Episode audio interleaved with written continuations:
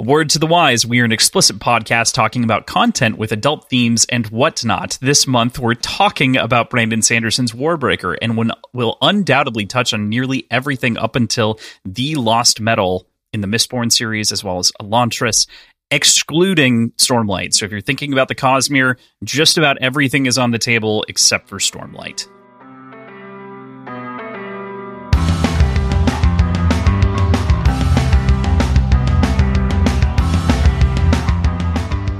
Welcome to Words and Whiskey Short Pours, a monthly ish podcast where we have a fun time discussing fictional worlds and the people that create them, all while boozing just a little bit. My name is Kross. My name is PJ.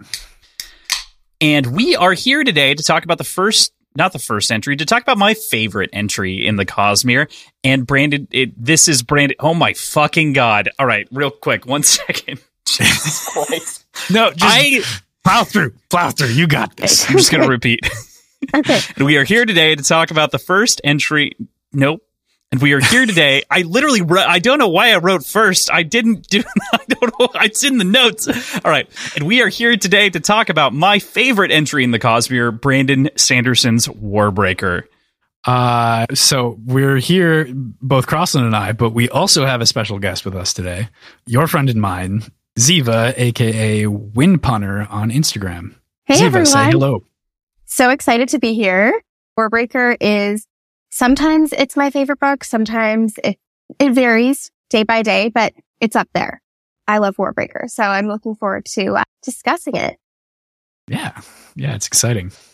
So before we talk about what we're before we talk about the book and what we're drinking, I'd love to hear just this kind of a general question to give some people some introduction. Obviously, you're on Instagram, you want to you run a wonderful meme page, but I wanted to ask what your first entry point was to the Cosmere and what you read first. Okay. So my friend actually introduced me to the Cosmere. Uh, she gave me Mistborn. And at the time, I just couldn't get into it. I think it was just maybe the darker vibes. I wasn't really feeling it. I'm more of a mood reader.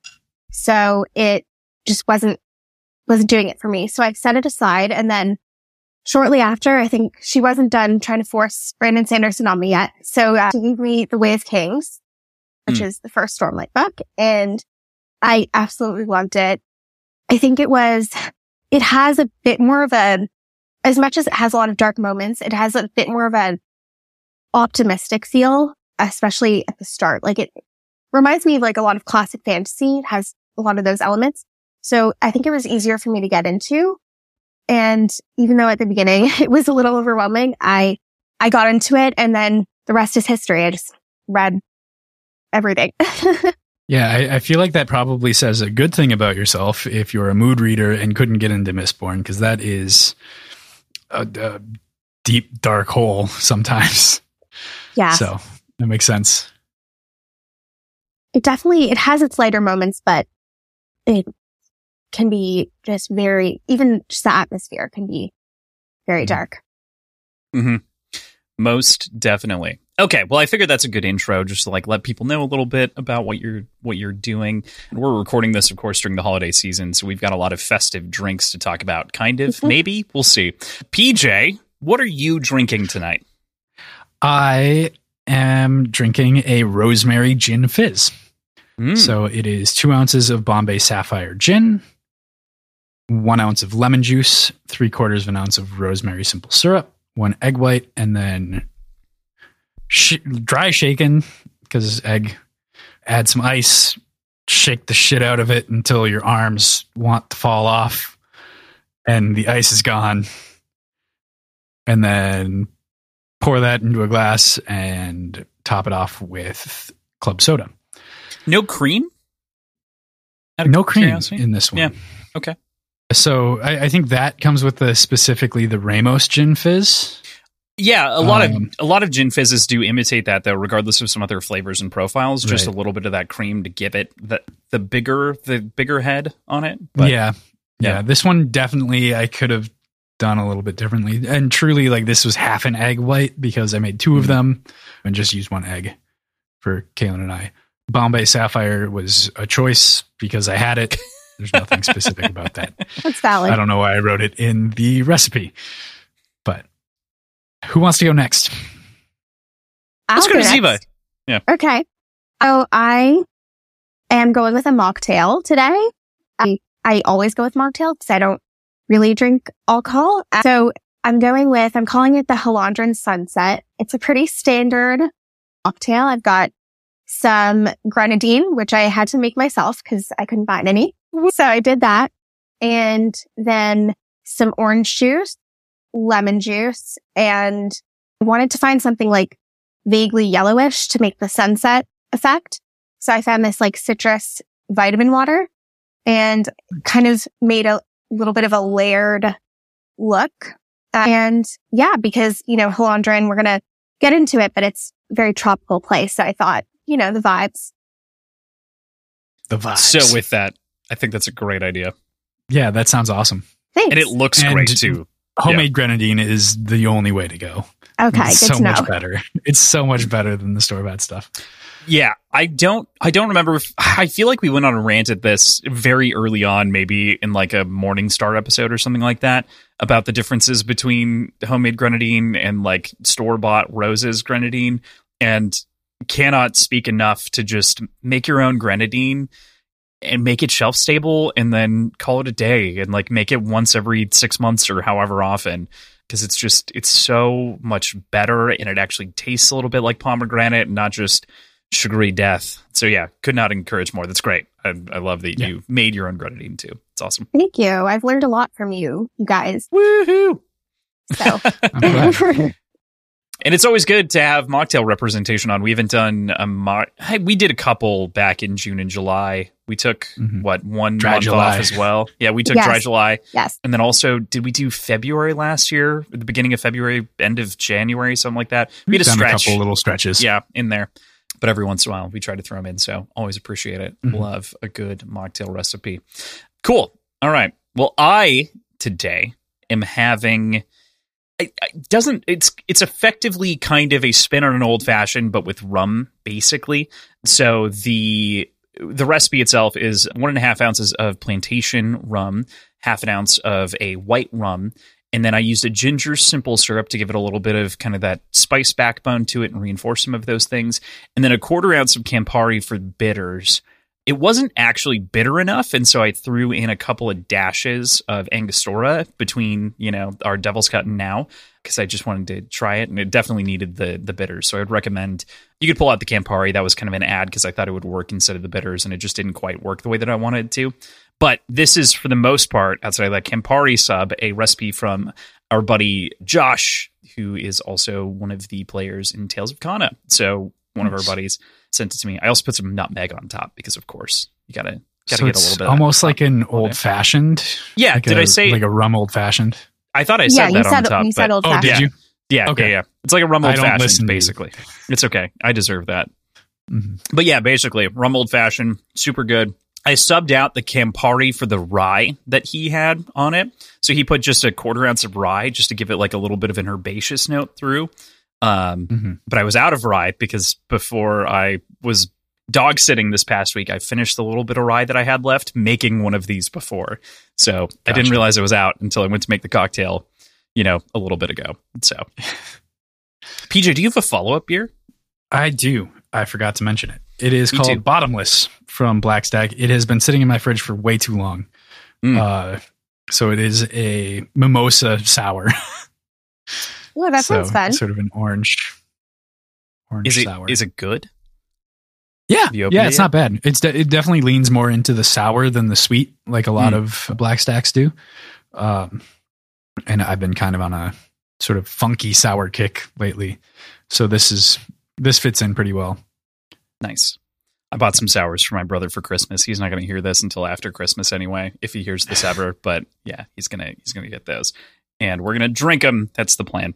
I'm following mine up with the final of the pack that I had of Souls for Sale from Edward Teach. That episode comes out on Thursday or last week, depending on the time travel with this episode that you are listening to it or the portal through which you are viewing this. Very good beer from Edward Teach. They make great stuff. Hazy IPA. So Very nice. Cool. All right, with that, enough about the drinks. Let's talk about the book.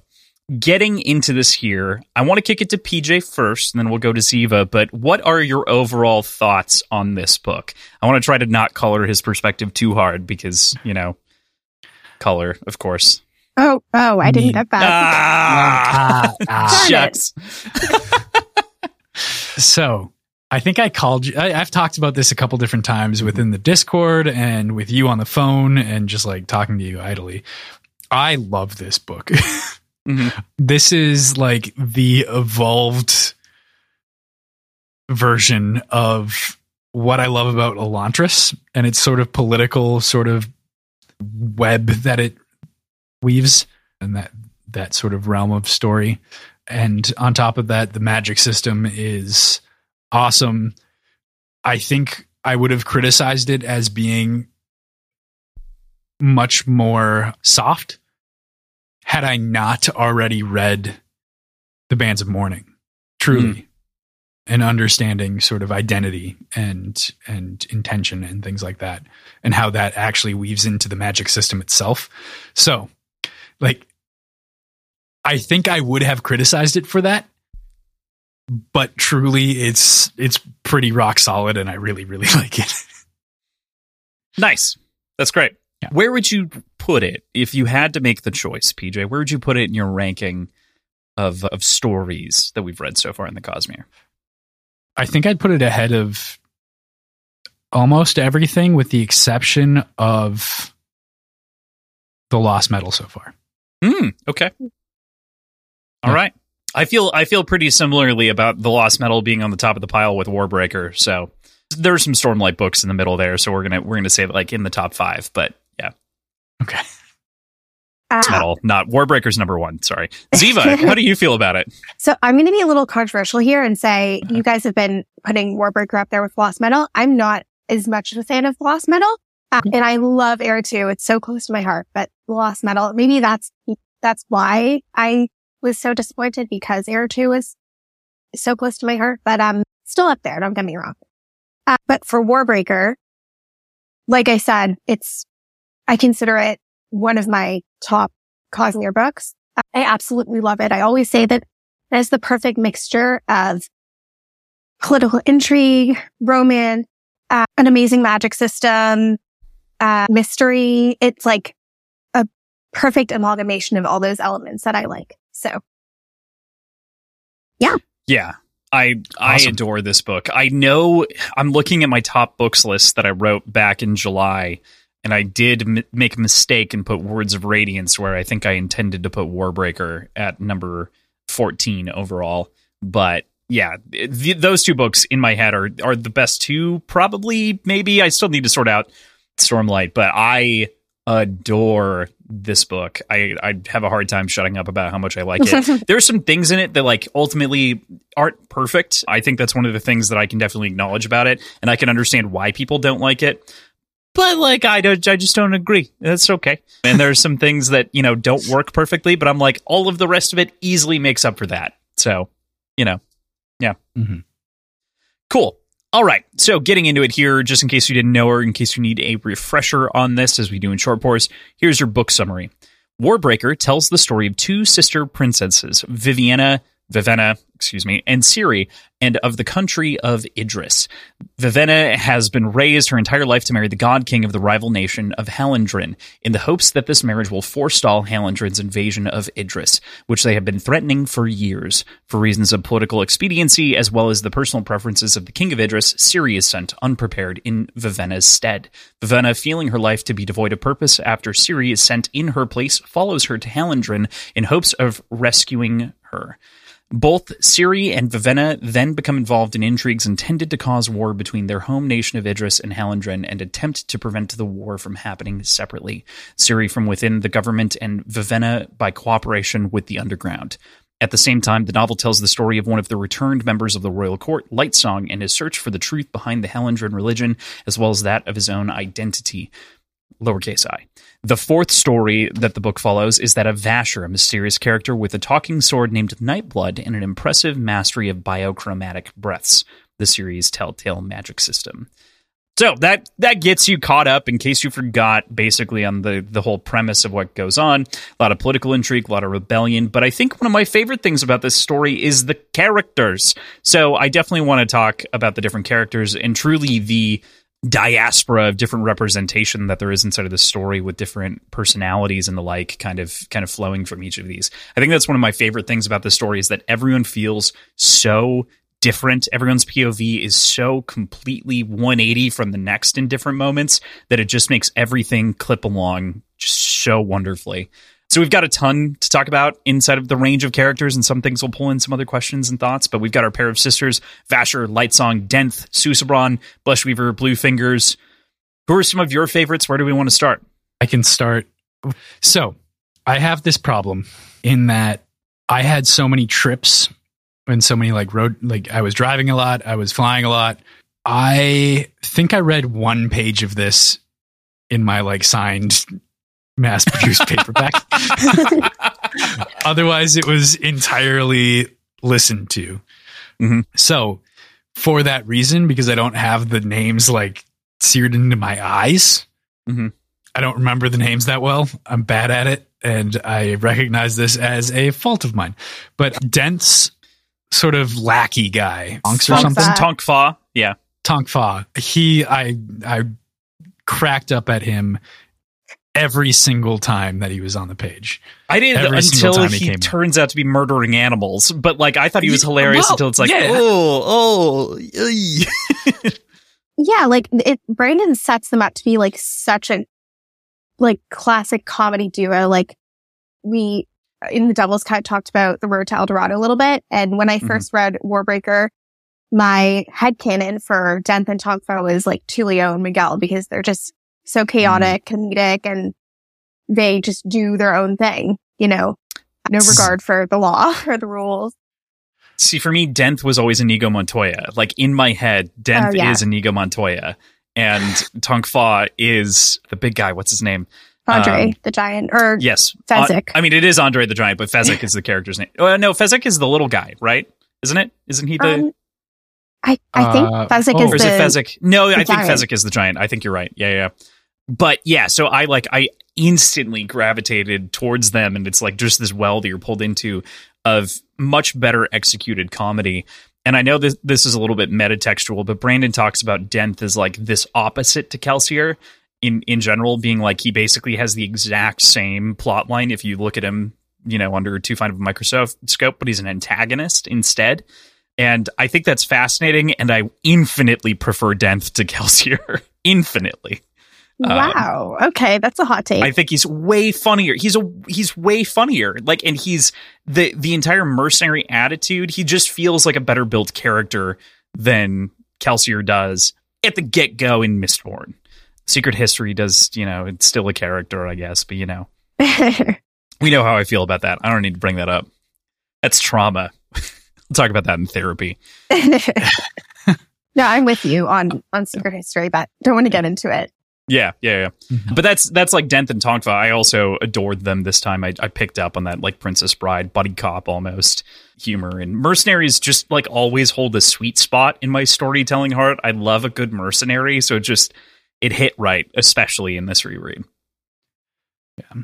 I think Nightblood fits in towards the top uh, for me as well, especially when he starts interacting with Vivenna. Mm, mm-hmm. Just such an intriguing character. sword um, character. sword character. And Siri, like Siri is so well done. Yeah, we love her. Mm-hmm. We do. We love Siri in this household. We were going to bash you with the keyboards if you didn't. So the threat was very real. What what specifically do you do you like about her? Oh, asking me about specifics and stuff. yes. PJ, welcome to our oh, podcast. No. Oh no. Isn't it so fun? Um, I mean, she she is smart and cunning and you see such a like tangible evolution from this like content with being unimportant to incredibly important character and like she she fits into it so well and she like we you don't get the same sort of um internal struggle that you get with Vin for example she's just adaptable and and Like there's a little bit of sort of a learning curve, but it's not like she's constantly trying to figure out exactly who she is and where she fits in. She's just pretty rock solid and knows what to do. Yeah, like I think she's, especially if you contrast her with Vivenna, I think she's very comfortable with herself. And that's why, you know, it was a lot easier for her to adjust to life in, in Hallandren. Even though, you know, all the external things were a little bit confusing and the way, like the religion and how they, you know, treated their gods and everything. But internally, I think she knew who she was and that's why she was so flexible and able to adapt. Whereas Vivenna mm-hmm. had that insecurity because she, her whole life, she thought, okay, I'm supposed to have this role. This is who I am. And then the moment that got destabilized, she completely like had to find, she had to find her sense of self again. I'm, I'm so with that. I think one of the things that I feel like is an, I, I understand why people critique it and why people don't like I, I, think a lot of people are like, I just don't like this book because of Vivenna's perspective. And I have to like, I just like grimace every time I hear that because I think that that is exactly what you're breaking down. It's this, it's not as though she was brainwashed, but it's as close as you can be to volunteering to be brainwashed in a certain direction and like being raised to do exactly one thing. And then, you know, having that part of your lowercase i identity shattered to like form yourself into something new and use that lesson. It's the definition of like book smarts versus street smarts in book format. Like, and a, that ability to adapt. I mean, not quite, but you you kind of understand what I'm going for. Yeah. Mm-hmm. And I agree with you about I I think when people a lot of people when they look at Vivenna versus Siri, you know, Siri's a lot more approachable. She's fun. She's outgoing. She's kind. She has all these qualities that naturally, you know, you're more drawn to her.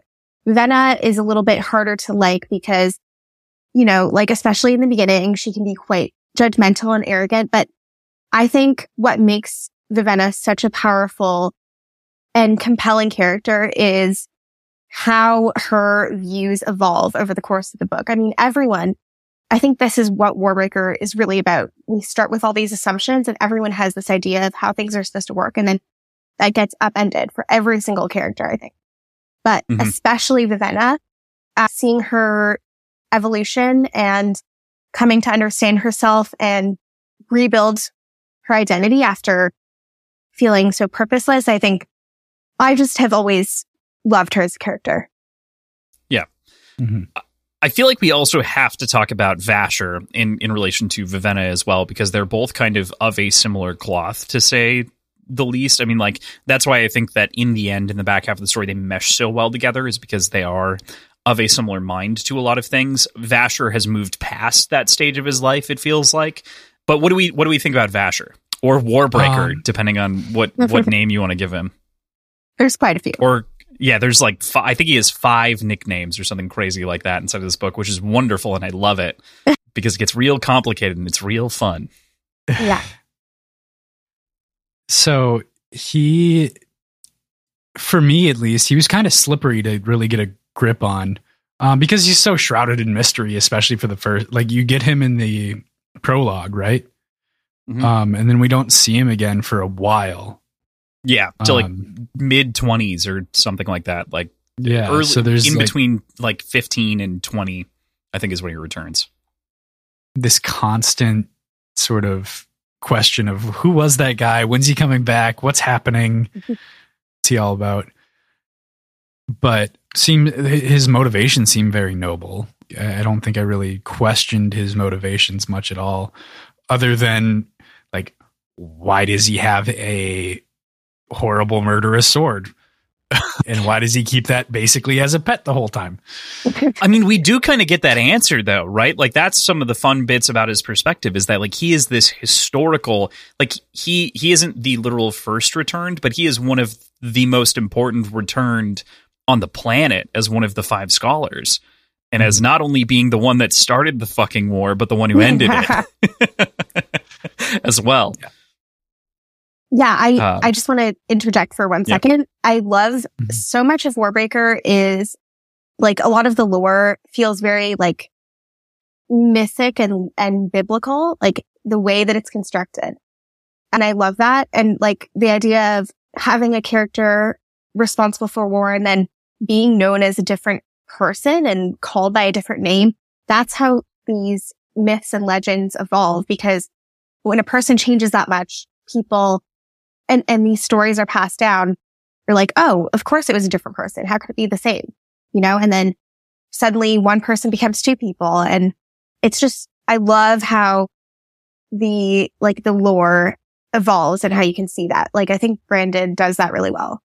I, I think that that's one of my my favorite parts of the story is that there is this like almost foundational myth and the that like myth that goes on to found all the major religions so far as we understand them is real again. Like th- there's a lot of there's a lot of fun that Brandon continues to play around with between the Mistborn series and between and with this book where it's like hey what if religion but real? And like had a real kind of grounding and some sort of basis of of physical past.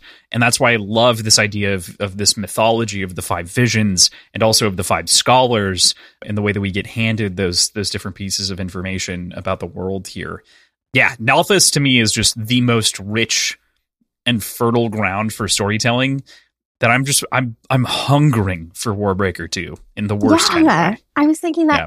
Wait, why is that bad? No, it's a good thing. no i think it's great like i want it so bad Yeah. And we need, I need, like, I really want a book on the five scholars. Mhm. And I would love to have like some sort of technical book on like, uh, biochromatic, um, what are they called? The, the type two, type one, all those technical terms. It would be so cool to have like a guide as if written by the five scholars. I think that would be fun. Mhm. Yeah, that's that's a great example of where like a, a Cosmere encyclopedia at some point would be very fun from like in world people. I'm sure it'll happen. It's going to happen, no doubt, that there will be some like nice physical like book that you could pull open and read about all the different magic systems. But I, I do agree with you. It's one of those things where it's just like I want a little bit there. That's one of the things that I do appreciate about the Ars Arcanum in this section is that A, it's a very short Ars Arcanum comparatively, but at the very least, all the heightenings are listed there because not the easiest thing to track while reading. But you can keep up with it because he does remind you pretty much every time. Because you're like the fifth heightening, and you're like, what? Oh, that's when you okay. That's like the God Soul esque area. That's where Lightsong is. Got it. Okay, good. We're we're there. How many souls And- is that? Okay, five hundred. Got it. Okay. What I don't appreciate about that is that the heightening scale Mhm. is low to high, but the awakened scale is high to low. Or it, you it's it's the other way around. So like the first the first level awakened, I can't remember the term, but like the uh Or the When biochromatic you awaken entities. something. yeah the entities. So Mm. like the first levels are the most complicated. The second levels are less, third are less, fourth are less. Well, wait, type four I thought was a was a object that has sentient. Wouldn't that be the most? Oh. I thought I thought first was like a like the the corpsey dudes, and second was like a sweater, and third was like a twig. Well, like, like, you know what I mean? Like, I, Yeah, I yeah, know yeah. what you mean. Object. Yeah, Maybe I have it backwards, I don't know. I feel yeah, like remember you that- do, sticking out as but confusing. it, yeah, I don't Um, remember Vasher's lecture. give me give me two seconds. I'll I'll figure it out here. I do know what you're talking about though, because obviously Nightblood is fascinating as far as anything goes, and he is like a. I think I want to say he's a Type Four. Yeah, he is. He's yeah, the one Type that Four entity. Vasher didn't want to tell the Venom about. Yeah, so it, it it still counts up. It type does? one is the I was- lowest. Yeah, type two. So it, it's okay. It's okay to have that conflated though, because I would say that that is the one thing that is confusing about the story for sure, and that definitely rewards on reread is like just knowing some of this stuff and having it in your back pocket. Mhm. Mhm. Um, something you mentioned, Crossland, was the Yeah. name of the world of Nalthis. Mhm. Was that mentioned in this book at all? No, but it's mentioned in the Ars Arcanum in other places, Okay. and it's mentioned Gotcha. in the oh, what's it called? Arcanum Unbounded. So I feel fine. No, that's fine. I just didn't. I can't tell you the shard's name, but I can tell you that. cool. Sounds So. good. Yeah. Uh huh. Um, but yeah, I I I really appreciate the.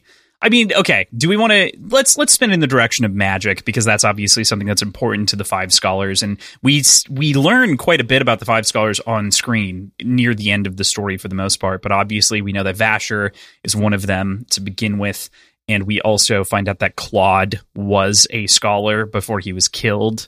We find out, of course, that Denth was one of the scholars who was the sister of Shasha Shashara, Shashara? I think. Shashara, yes, Shara, of whom was killed by Vasher for trying to make another Nightblood because he was worried about that.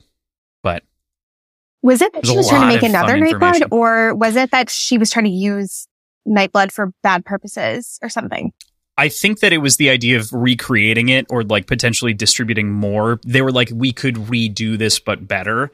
And he was afraid of that. If I remembered correctly, I'll double check. But Like spreading the uh, technology, kind of.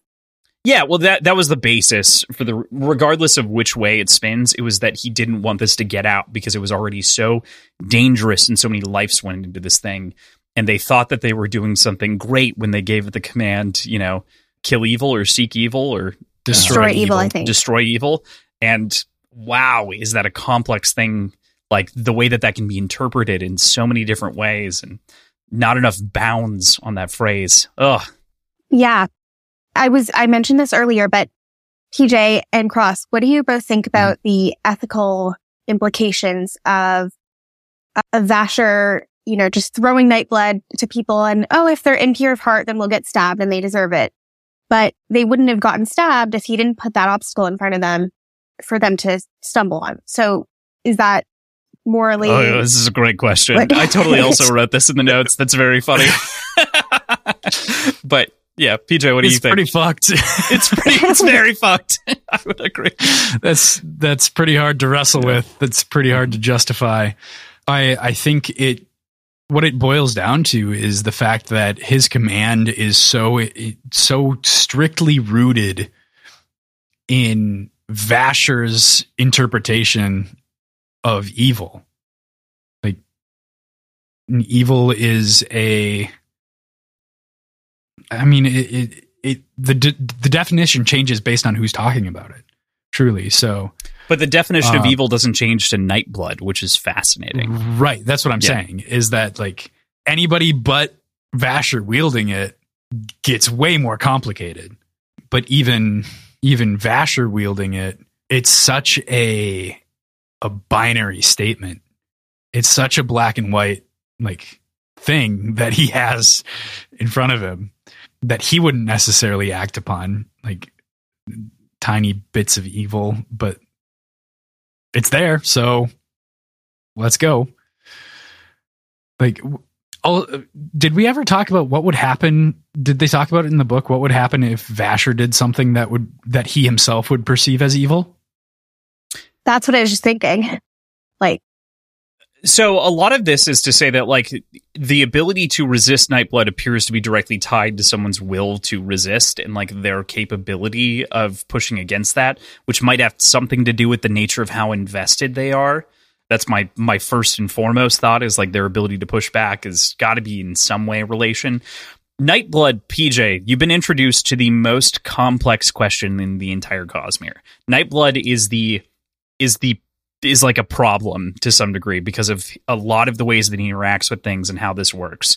Because he appears to feed off of investiture, and that leads to a lot of crazy questions about how exactly a lot of this works and begins to unpack the math behind different investitures. So That's But got to he's- be like he's fascinating. It's tons of fun. just thinking about that has to make Branderson sweat a little bit. Uh-huh. Could be why he's avoiding the next book, you know? Could be. Maybe. like, I don't want to quantify that. What if he just doesn't include Nightblood in the next book? Hmm. well, that's funny. Yeah. Should I? Is it? No, don't. Don't? Okay. Just ignore that. Uh-huh. Okay, Uh, but I hit on yeah. something. next I'm book. What next it. book? There's no next book. I don't know what you're talking about. But to, all that to say, I did want to circle back on the thing regarding Shashara. it is he does kill her specifically because she believes in giving out all of this information regardless that the scholars discover and he thinks that this is too dangerous so it's kind of like nuclear proliferation in its own way where it's just like no we can't and he's basically holding the nuke to himself and like keeps that as his own burden throughout all of his lives i'm imagining a oppenheimer moment when when Vasher's holding nightblood like oh no what did i just do destroyer of evil. Yeah, exactly. Exactly. And it, it also seems like Nightblood can determine that someone's evil for seemingly any reason in the moment. Like it's it's it is discriminant in the way that it can attack things, but at the same time it is it can encourage that out of people to like pick it up and to do some like there's so much that's interesting with Nightblood that makes it fun. Sentient swords are the best. That's all I have to say. Frostmourne, Nightblood, give them to me. It's sentient swords. And yep. uh, just one more question on that. Like when Nightblood, like when someone's tempted to pick up Nightblood because they're quote unquote impure, like mm-hmm. is Nightblood judging them in the moment? Is he judging them based on their life? What about their future? Because they can change. Like we talked about Vasher, How? you know, like he was responsible for so much destruction. Why wasn't he destroyed?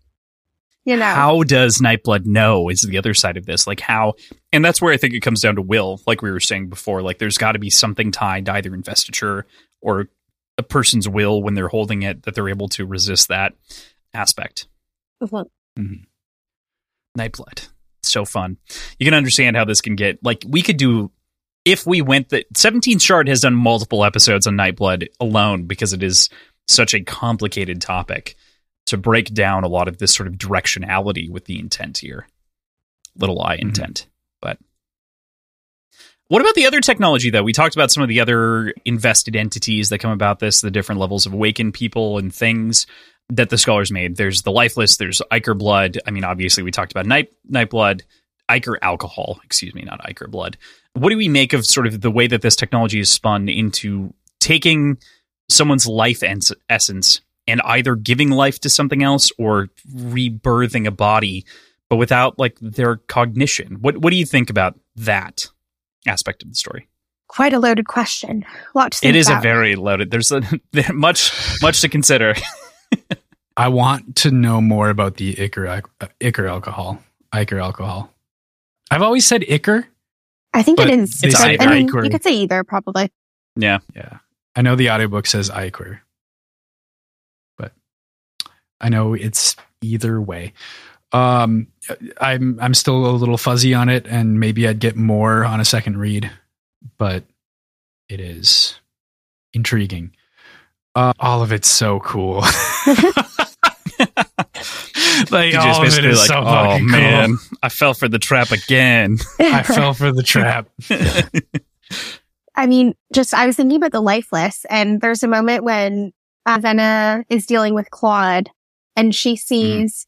like up until this point, she's developing, like she has this idea that, uh, you know, lifeless are profane and it's cruel to use someone's body like that as a tool and everything. And then she thinks that essentially they have no humanity, but at one point she sees like what she thinks is a glimpse of humanity in Clod's face. Do you think that that is just her perception and her wanting to see that? Or do you think it's like an actual potential for something more than just a body walking around. Is she imbued with all of those heightened sense breaths at that point? Yeah. Yeah. She is. Then I'm inclined to think that there's something there. Uh, I know there doesn't always have to be something when when there's a like hint given out like that, but Branderson tends to like hint at things before they before they manifest. Yeah, I mean, Warbreaker is just chock full of foreshadowing and mm. uh, and big implications. Oh, yeah, and even for the story itself in a reread, I got I got hit by a couple of things that I want to talk about later. Really hard in the second read for me that just melted melted me down into a slag pile of a person. But. I I do I do think we were just talking about, by God, the Oh, the the hint there. I, I think that it's really interesting, especially if you tie it into hemalurgy, where there's got to be something. If you take someone's essence like that, or they willingly give it up, I feel like that's got to be a spiritual thing in the same way that hemalurgy is, where you're like adding someone's spirit to yourself, and so there's got to be some component of life there. The question is, is it are they closer to a koloss or is it closer to a person? You know, Yeah. that's my my thought process. And uh, I don't think this was explicit in the book, but it, it's hinted. It's very, uh, very, what's the word? Uh, very lightly hinted to, but it's implied that Jewels is actually sleeping with Clod because when he was alive, she was with him. So Mhm. if he has like a spark of life to, to him, makes it a little bit less disturbing. Uh, but if he's just like a remnant of a who he was and basically like a shell of a thing walking around, And then that the implications of that are a little bit a little bit disturbing there. I think that that is a fascinating thing to explore and has been in a lot of science fiction. So I enjoy that it's there. Like this question of it being, I think that that is a classic sci-fi, like Ray Bradbury almost question of like, if I clone someone and I kill the original and you are dating them or living with them, is it the same person? Is it the same thing? And I just think that that's such a fantastic question to ask. And I love that that was somehow replicated inside of a fantasy world to this effect. And that we basically have that same question posed. I think it reminds me, since you brought up Koloss, I, I figured Mhm. it's it's worth bringing up here too. It reminds me almost of Human, Hmm. and how like that little shred of humanity starts to kind of shri- shine through, even though it's not supposed to, because of degradation of the actual magic system and Right. the way that they're using it. Mhm. Oh, my heart! My heart goes out for Clod and for know. Yesteel, which is who he was originally, right? He's Yesteel, Yes, right? And yes. Denth is Arsteel, if I remember. Denth is um, Trellides. oh, Veritrelides. Who is Arsteel? Is Arsteel still out there? Do we not? I think Is Arsteel the one that we don't know? Yeah, I think we. Yeah, you're right. I think we don't know him. There was Vasher, Yeah. Shashara, Yesteel, Steel, and Veritelides. Okay, sorry, I was I backed that. I I did that wrong. Arsteel is Clod. Yi Steel is the one that we don't know. I just flipped the Oh, names, but yes, it's really yes, easy yes. because of the names. But but you're right on everything else. I just flipped them. Yeah, because Yesteel was the guy who discovered Ichor alcohol, and he's still out there somewhere. We assume in one of the other provinces out there in the story.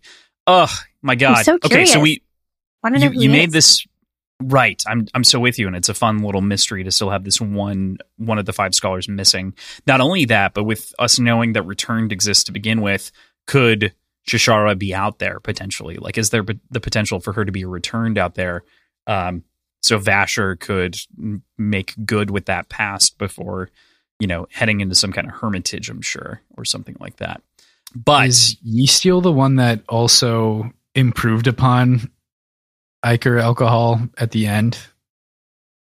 no Yesteel didn't show up in this book at all he's just mentioned Well, but th- there's somebody that mentions that there's like an improved version of Ichor alcohol that's being used now. I don't remember. Shashara was the one who discovered that you could bring a lifeless back with a single breath, versus before I think it took 50 or something like that, so it was ineffective. Yeah, I mean, just thinking about that, I I also like don't remember, and I reread the whole book in the last 36 hours. um, that's probably why. I Yeah. can't remember if it's in the in the epilogue or before that, but double check real quick. Thankfully, I have all of this at my fingertips. While you're Okay. looking at, oh, sorry, Yeah. never mind. Go ahead. No, no, no, fire, fire away. You, you go first. I was, I was going to also transition. Okay. Yeah. I was just thinking that talking about, you know, Ichor alcohol and bringing lifeless back with one breath, like it feels, despite it being a magic system, it feels like a very strong parallel to how like science evolves in our world, right? Like, very much so. which is really interesting. Like, you know, discovering more efficient ways to do things, uh, like saying, oh, it doesn't require this much energy. We can actually do it with much less energy. Uh, and like the five scholars feel very, despite having this like ancient kind of um, aura around them, they feel very like progressive and modern, like scientists, which I Mhm. like. Yeah, and I think that's the benefit of having such a hard magic system because the characters themselves have have a unique physics system that they're working within. They they they don't see it necessarily as magic. They they have these rules that they're discovering and working within, Mhm. um, and it, it's just more more than what we have here. Um, so we get into that quite a bit in the last episode that hasn't come out yet in uh, yes, the Lost Metal. I was thinking that. but T minus kind of reminds me of that. 13 hours. I Um, think okay, that so I, makes sense though. I did want to clarify. Yesteel did invent Ichor alcohol, and then he also invented a better version. Okay. Sort of refined it in the end. So it, it was both at the beginning and at the end. So by the time it was there. Thinking about like PJ, you saying that thing recontextualized a whole character's POV in Stormlight Archive for me and flipped them on their head to think about them like Isaac Newton. And I think all of a sudden I appreciate it so much more than I did before because that is a very boring thing to have in a book, but can be like is so foundationally exciting. PJ, you're going to be hmm. ecstatic. I might have I'm to so reapproach. I might have to reapproach this. Yeah, I might have to reapproach this is the way that I think about it. But we'll we'll see when we get there. I don't I don't like that that just happened, but it did. Nonetheless, I, I totally agree with you. I think that that is one of the fun things is when your characters are able to actually it's it's what makes it feel real as opposed to just a tool to get things done. Is if your characters actually need to invest themselves into like figuring it out and discovering in some way, shape, or form, it makes it feel tangible. And to Mhm. have this relationship with breaths to begin with, as well as the scientific process from Vasher uh, and the history therein, it's it's just so good. It's so good. Yes, agreed. Yeah. So we've talked a lot about the world at large here, which I, I think is really great, and that's part of the reason that I love the story so much. But I would love to focus in a little bit on some of the different plot elements here. So we haven't talked at all about the returned court and the politics there. So focusing in on Blushweaver and Lightsong, as well as the other sort of relationships that go on within the return court itself. What do you guys make of this sort of like immortal god, almost Grecian pantheon portrayal inside of the story? What'd you, think? It's uh, first of all very cool, Mm-hmm. and and like I, I love how effective it was to to build up these importances, but I felt kind of lost as far as the scale of importance goes Mm. because of the sort of the God King's absence in in actual like presence. You know. Mhm. But it seemed like he was gone for is there, 50 but- years you know like it Hmm? was it was like he wasn't really it, Yeah. it's as though zeus was muted right and like everyone else is kind of squabbling underneath him Exactly. Yeah. And like it's a very strange dynamic. it's fair and like I, I didn't quite feel the weight of it for most of the story. sure ziva did you have thoughts there Oh yeah, I was just uh, like uh, when you said Grecian Yeah. pantheon, it made me think of I think Lightsong at one point is referring to some of the other gods, and he's saying, "Oh, one of them is wearing a wrap that only goes over one shoulder in the style of ancient returned or something like that, or ancient gods." And I like I love seeing these parallels to like real world myths and history, and I thought that that was a nice nod to you know, Greek and Roman dress. I think that's what Yeah. it was going for. And I, I think that pantheon, like the Greek pantheon in particular, is known for the most part for like its brutality on one side, its like willingness to sleep with mortals and like maybe kill your kids because like you shouldn't have done that, and sort of the infidelity there, but also like just the general frivolity of the court, and like you really feel that in a way that feels very Grecian inside of the story, especially also with the environment and the temperature of the the place. It feels very Mediterranean, if not Greek on the whole. At the very least, that's the environment that I get. I know that it's a little bit more tropical than that, but it still feels like it brings in a lot of those elements. Yeah, for Mhm. sure. I agree. And I just love the, all the scenes between the, the gods, like the Lightsong and Blushweaver scenes are absolute gold. Their dynamic is amazing. And like, if you look at it, it you could, might think, oh, it's, you know, it's pretty superficial. It's, they're just bantering, but it's so much more than that. Uh, Blushweaver, Weaver really likes Lightsong, and Lightsong is oblivious. I know. It hurts I, me. It hurts I me. actually, I don't think he's oblivious. He's actively no, not yeah. going with it, which is yeah, really he is- interesting. He is choosing not to pursue it, which is its own thing. We, we should. I definitely want to talk about the romance in in this book in general, but I don't want to go there right away. But because it's missing from every other book up until this point, for the most part. So thank God. We're um, romance it stars. actually feels real here. Thank you. I know. You've proven that you can do it. Why didn't you do it? it's kind of my issue here. But needless to say, I I really appreciate their relationship and I do think that like while I, I don't think that he doesn't key into her that he's not choosing it. I think that he believes that on a long enough timeline he can let it happen because he's going to exist in perpetuity as he sees himself. He can't imagine for the most of most of the story ever turning to sacrifice his life for someone else. And so like he just he is willing to toy with and play with the world so long as it is his toy and his plaything. That's just kind of his attitude to some degree. Yeah, and hmm. then I think as we get further in the book, he surrenders that attitude a little bit, and he Yeah. t- starts to take things a lot more seriously and more reverently. And It's that like behind the hand conversation that he has with Siri where it like all breaks down. Like it, it becomes like I know exactly what I'm doing. I'm very cognizant of of the actions that I'm taking. And by the way, here's an update on everything that I've seen that eventually leads to the scene with Hoid in chapter 32. But it's right around that section, I want to say like chapter 27 or something like that, where that begins to kind of unfold and Mhm. roll forward. It's like, oh, you are more than just a ditz, aren't you? what do you think about Lightsong, PJ? Because I, when I read it, I'm like, I think PJ's really going to like Lightsong. So I want to know. I did like Lightsong. I mean, it allowed for a very refreshingly sort of, I don't think it's right to say unjaded, because I think it's a fairly jaded view of a lot of the of the gods, but it's a an untainted view, I guess. It's a very uh, honest point of view when it comes to a lot of the gods. Mhm. So I think that's my best way to describe it. I really enjoyed him. Yeah, I think I, yeah, I, I think Brandon's really good at getting one character that, you know, wrestles with theology in a really compelling way. And Lightsong is that character for this book.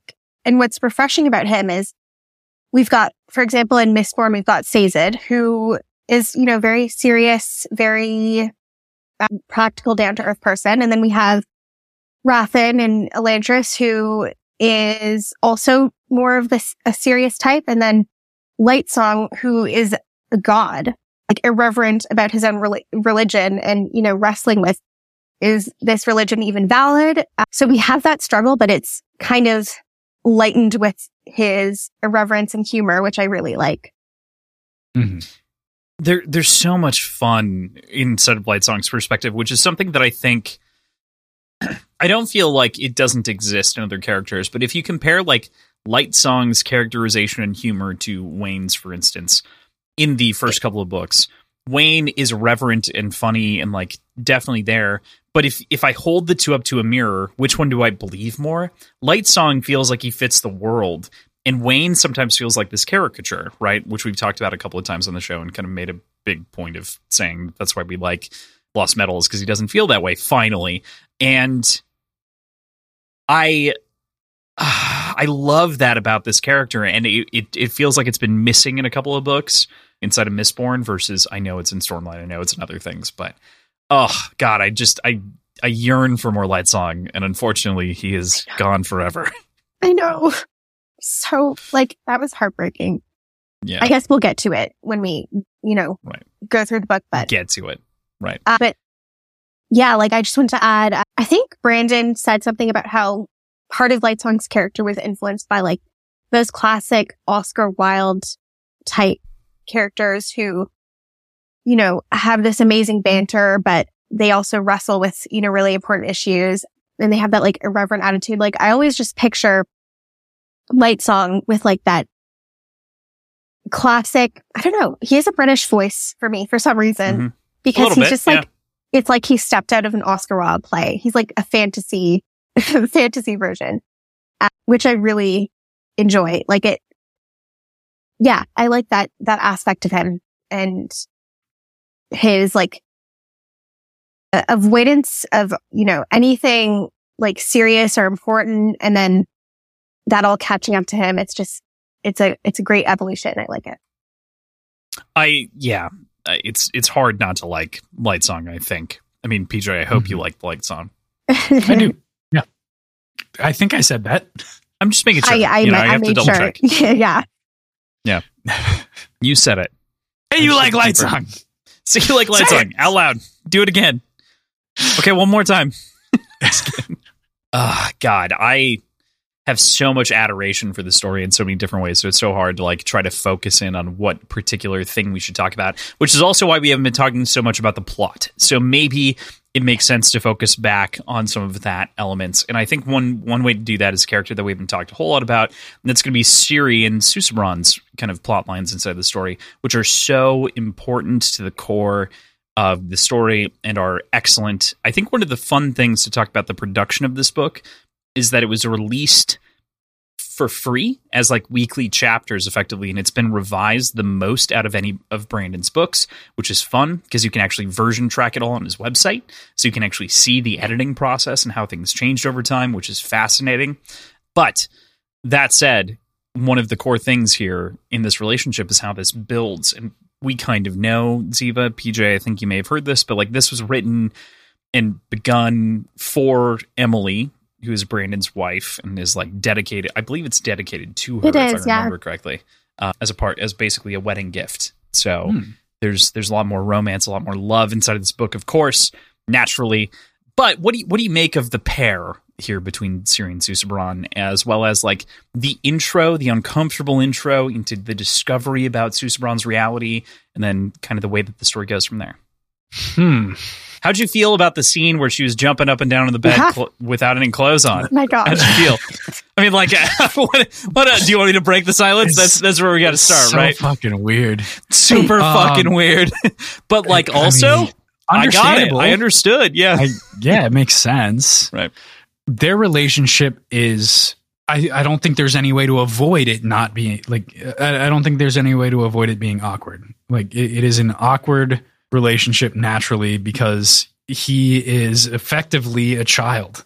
And it, it, makes for a really really strange romantic pairing. And it doesn't really come across as romantic most of the time. Like there there's obviously the sort of implications of them being married and them having this duty to to conceive a child conceive an heir.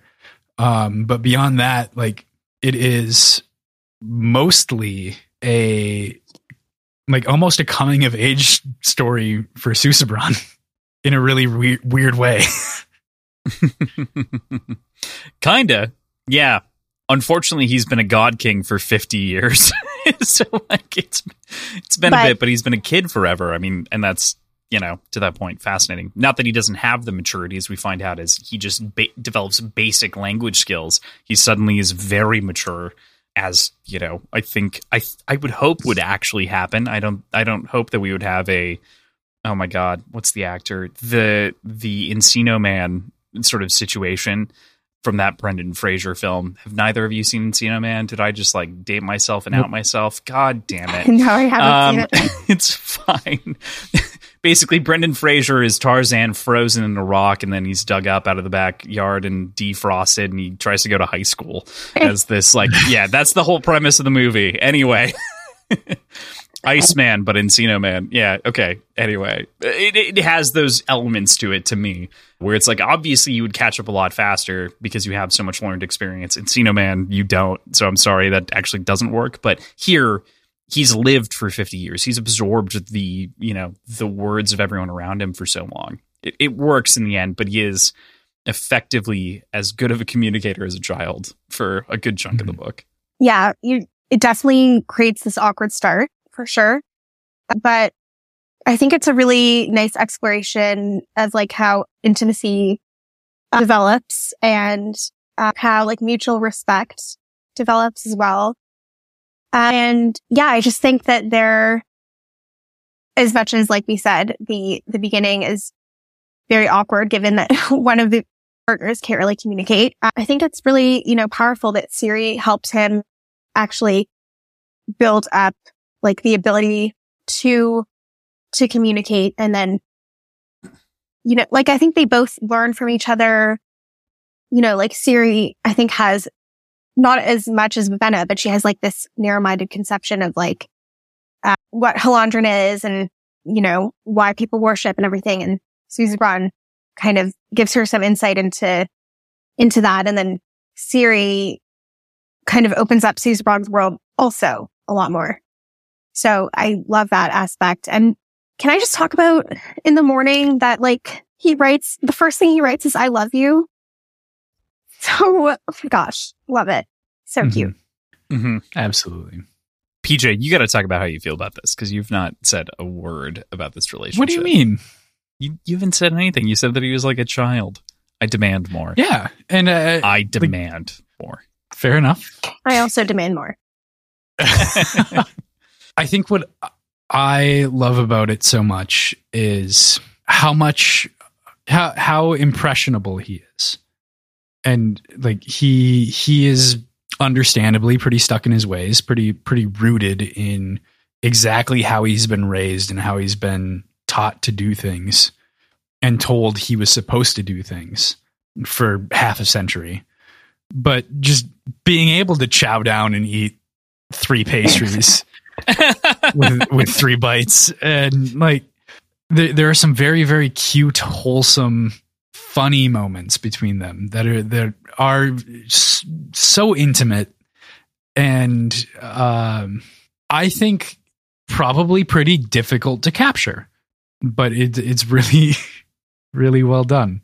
Yeah, I think Brandon actually mentioned that some of those scenes, like where they were ordering food and stuff, was inspired by his honeymoon. I think where he like they were they realized they could get room service like really late, so they would just like order and stuff.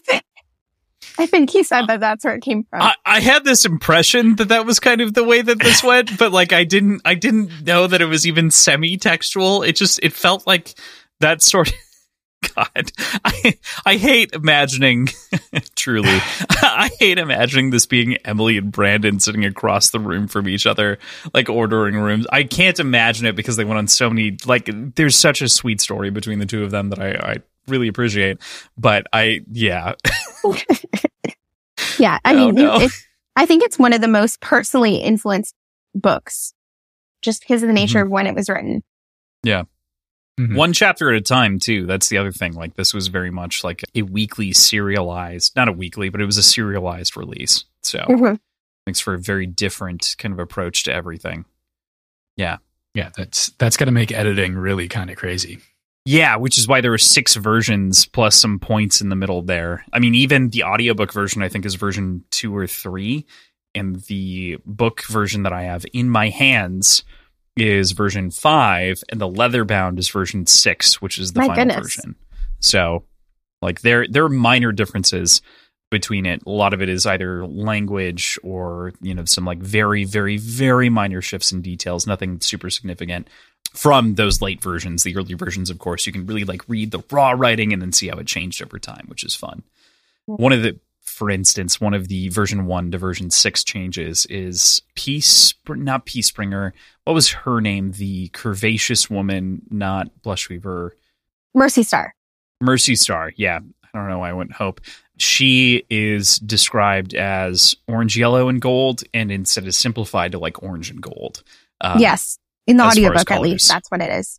Orange and gold. Yes. Yeah. But that was one of the differences between one and I think three and there are a couple of other like just simplifications to like try to draw down on some of the aspects here and there. But uh i adore it. And this book was written in 2009 i mean so it's been it's been a bit all told. This puts it the first book post this book feels worlds apart from the hero of ages. Worlds apart in terms of quality. And this was a year after. Yeah i know how you feel about hero of ages I I I mean I, I like the book. I'm not saying I don't like the book, but I'm yes. saying like quality wise, like the language, the characters, the relationships, the just everything feels like it's on a completely different level to me at the very least. Like I I feel like I can read it that way. I I can agree with that. Yeah.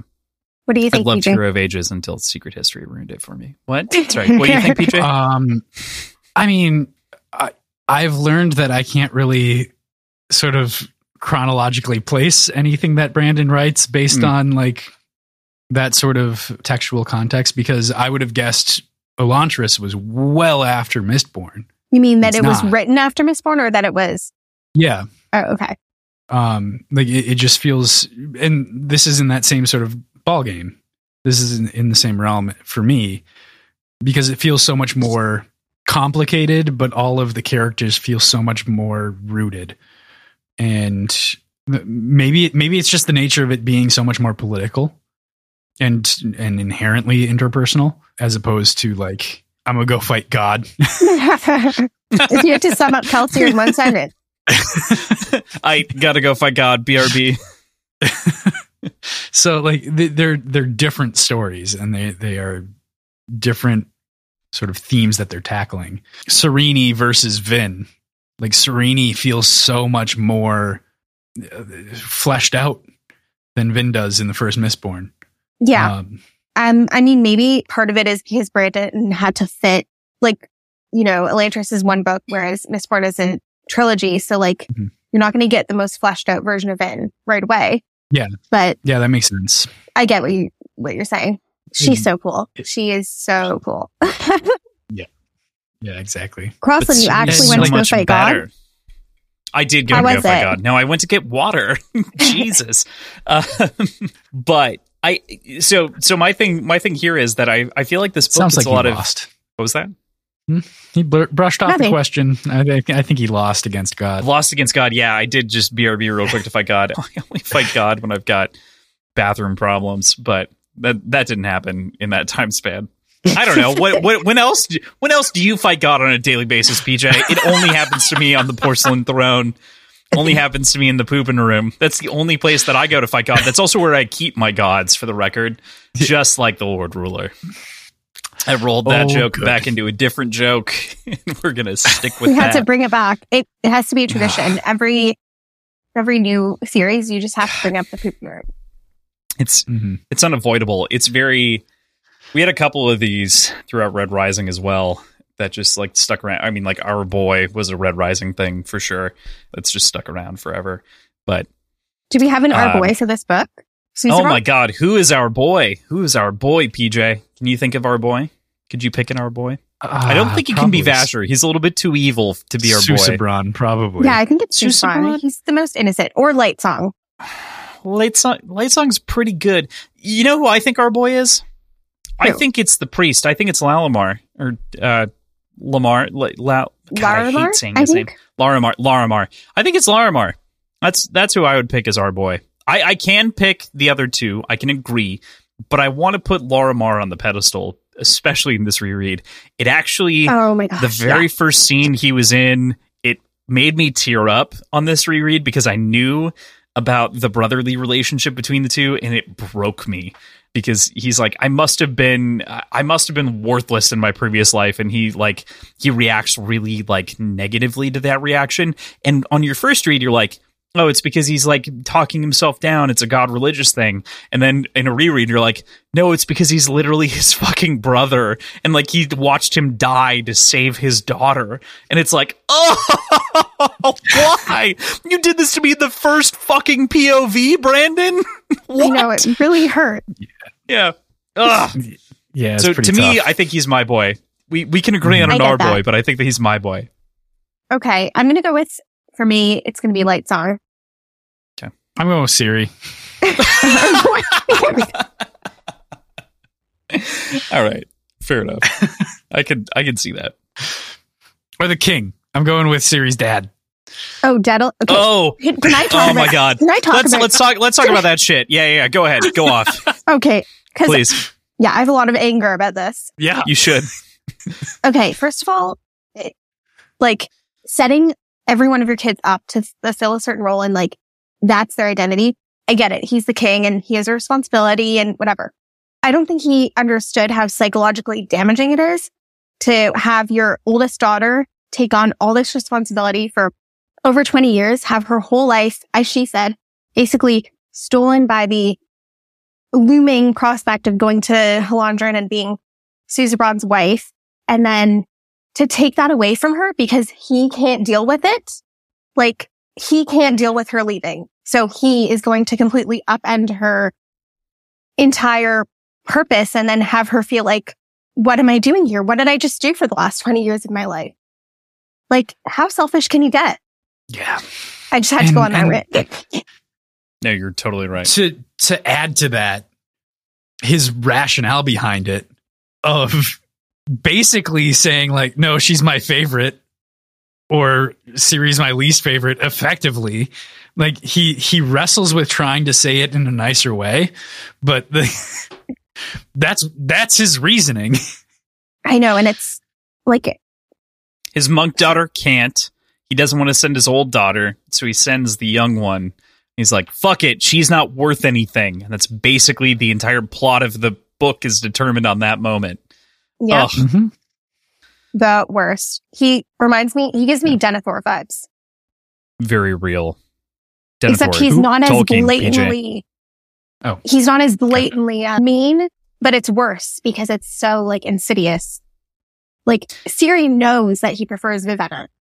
Like she yeah. knows, and that's really gotta hurt. Like as much yeah. as she brushes it off and she's so casual about it. Like, oh, and the fourth daughter, yeah, I rebel. You know, that's just my thing. No, if you grow up knowing that your dad actively, it like that you're his least favorite child, that's like psychologically damaging. Mm-hmm. Yeah. Yeah. I would totally agree. I, I, I love the Denethor comparison. I just want to, I, the, the Tolkien nerd in me wants to clarify that Denethor in the novel is very different than Denethor in the in the movie, and like they do have different aspects. I would say this is movie Denethor though to a T. This mm-hmm. is that that sort of angry angry dad. A real real book Denethor is still kind of a piece of shit, but he's a, much less of a piece of shit, and he's really kind of holding the throne. He still doesn't want to give up the power, but it's not quite the same sort of game. Yeah, um, I mean, it's been a while since kids. I read the books. It's a very I, different thing. I had the movie. Totally fair.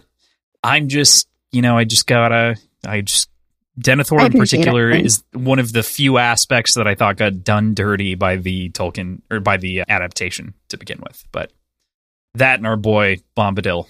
of whom is our he was completely left out. Excised. yeah, completely excised. What? You mean that random stop in the woods? No, we don't fucking need that. No one needs that. Who needs that? Well, he's kind of the counterpoint to Sauron if you think about it in a long enough time frame. That'd be no. like if they did a Cosmere, if they did like a any Cosmere adaptation and left out Hoid. Okay. Sort of. Kind of. I I understand where you're going for. It would be that's the closest comparison for the Cosmere, but that I can talk about. Actually, there, there's another one that I can think about that's a little bit more apt, but I can't say. But they're like it's it's this idea of like flirting with some, with like a major theme throughout everything and then just excising it completely from the adaptation. Hoid you couldn't remove for yeah, plot he's reasons. Too, yeah. Um, he's too integral. But like it would be like not talk like you have 16 shards, it would be like not talking about some of them at all. Like it would just be like ignoring someone being like, "Oh yeah, they died." And that's it. And that's all you'd say. Like that's effectively the way that that's treated with Bombadil. This is what we do. We go okay. off on random weird Lord of the Rings tangents, and that is how this happens. So, but the King of Idris blows.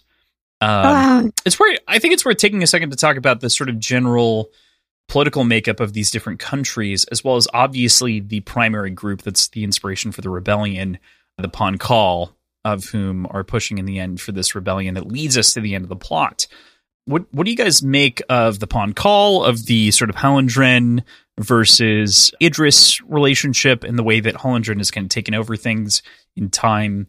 What do you, what do you, what do you make of the geographical risk like warfare of the situation? I get Australia vibes from Idris, if I'm being honest. if we're talking about a risk map. Well, if we're talking about a risk map, they're like, I have two, I get two people every turn in addition to my normal troops, and I'm going to put them on Indonesia, and no one will invade me until the end of the game when I ultimately lose to whoever owns everything. yeah, Second we're a bit place. disadvantaged. yeah. So the Hallandren and um, I, I keep wanting to say palindrome. But I know that's wrong. Wh- How do you pronounce that? Idris or Pahn Kahl? No, no, no. Hello, I Pahn Kahl. think hello. Oh, Pahn Kahl. Pankal is okay. two words, so that might help you. Pahn Kahl. Okay. Yeah. So most people see them as the same people, right? Correct. Yeah, it's a subsect. They're a state, basically, you know, that was acquired. I mean, it's like uh, Tibet almost. That's a good comparison. I, I would equate it in North American history to like Native Americans in general. It's it's sort of like they moved there and they took over the land, and we're- they just became Gotcha. subsumed. Were Pahn Kahl like indigenous to like? Do you think they were? yes, they were indigenous people. That was Okay, kind of the way that it's described. I can't Uh, remember. Okay, let me. yeah. Okay. Um, I do they have their own government at all? Do they have leadership, or is it entirely sort of fragmented, sort of individual cells operating? So it was during the Manywar in which they were conquered. So I mean, they were they were I mean, country. Oh, presently they don't have their own government. They're just a district. They're like a they're a people. They're a culture. Okay. And so it's a culture striking out against a larger repressive religious functioning group. But there there has to be a unification for it. Like there there has to be some sort of well, they have a religion. And they have clothes. They only wear brown. But I don't know if mm-hmm. that's them or that's Hallandren imposing that on them. I mean, I, I guess this it feels more coordinated than It's kind of just Blue. Fingers kind of acting on his own. Oh, he's definitely not acting on his own. It's definitely very So- coordinated. Right. So is that through the church, through through their religion, or is that I think it's just a rebellious group within the culture itself. It's it's Okay. meant to be a rebellion on the whole of their society because they it, it is kind of caste like. And, and a lot of the this is sort of a general thing for a lot of Warbreaker, but there is sort of a caste breakdown as you think about the sort of the people and their different levels of heightenings and the way that they're allowed into different events, and then on top of that, you have the different religions and how they're respected inside of Hallandren. You know, there's a lot there. Mhm. Ziva, okay? Oh, I was just, yeah, I was thinking about, we had Vahr, who was the rebellion, yes, or who was the rebel from the prologue. And Mhm. he was also Pahn Kahl, but it's implied that it was like very, like roughshod, like not coordinated very well, just kind of like a, uh, like a haphazard, you know, oh, I'm going to get everyone's breaths and we're going to somehow do this. And then it just fails, you know? So it wasn't very coordinated either. I think they're like, they don't really have such a unifying element. It's more like whoever can muster up the most strength in people, they're going to try to take over. Okay. That was a, Gotcha. that was a twist because I mean, yeah, it's Yeah. just it's a people fighting for the rebellion, and that is it does. This is one of the critiques is that that does kind of come as a shock inside of the story because we don't have a POV from the Pahn Kahl side for the most part. So it's it comes as kind of a, a left field punch, but we do see Bluefinger being very suspicious throughout the entire story, obviously manipulating things in the background, including Siri to do his bidding. Yeah, I just love the concept of him, like a nervous Mhm. steward with like ink stained fingers, just doing everything behind the scene, but also not like a crafty type of villain, like, nervous, uncertain, almost like timid kind of mastermind. Reminds Mhm. me of oh my gosh, come back to me. I I'm trying to think of the author's name. It's so obvious. Rowling's goblins, like the the goblins in particular, have a very similar kind of element to them, where they do feel. uh, She has other problems with the goblins, but they do have this sort of same element of like nervousness, but there there's almost a pretense to them in a way that reminds me specifically of the way that Blue Fingers behaves. Hmm I can see that, like kind of, Yeah.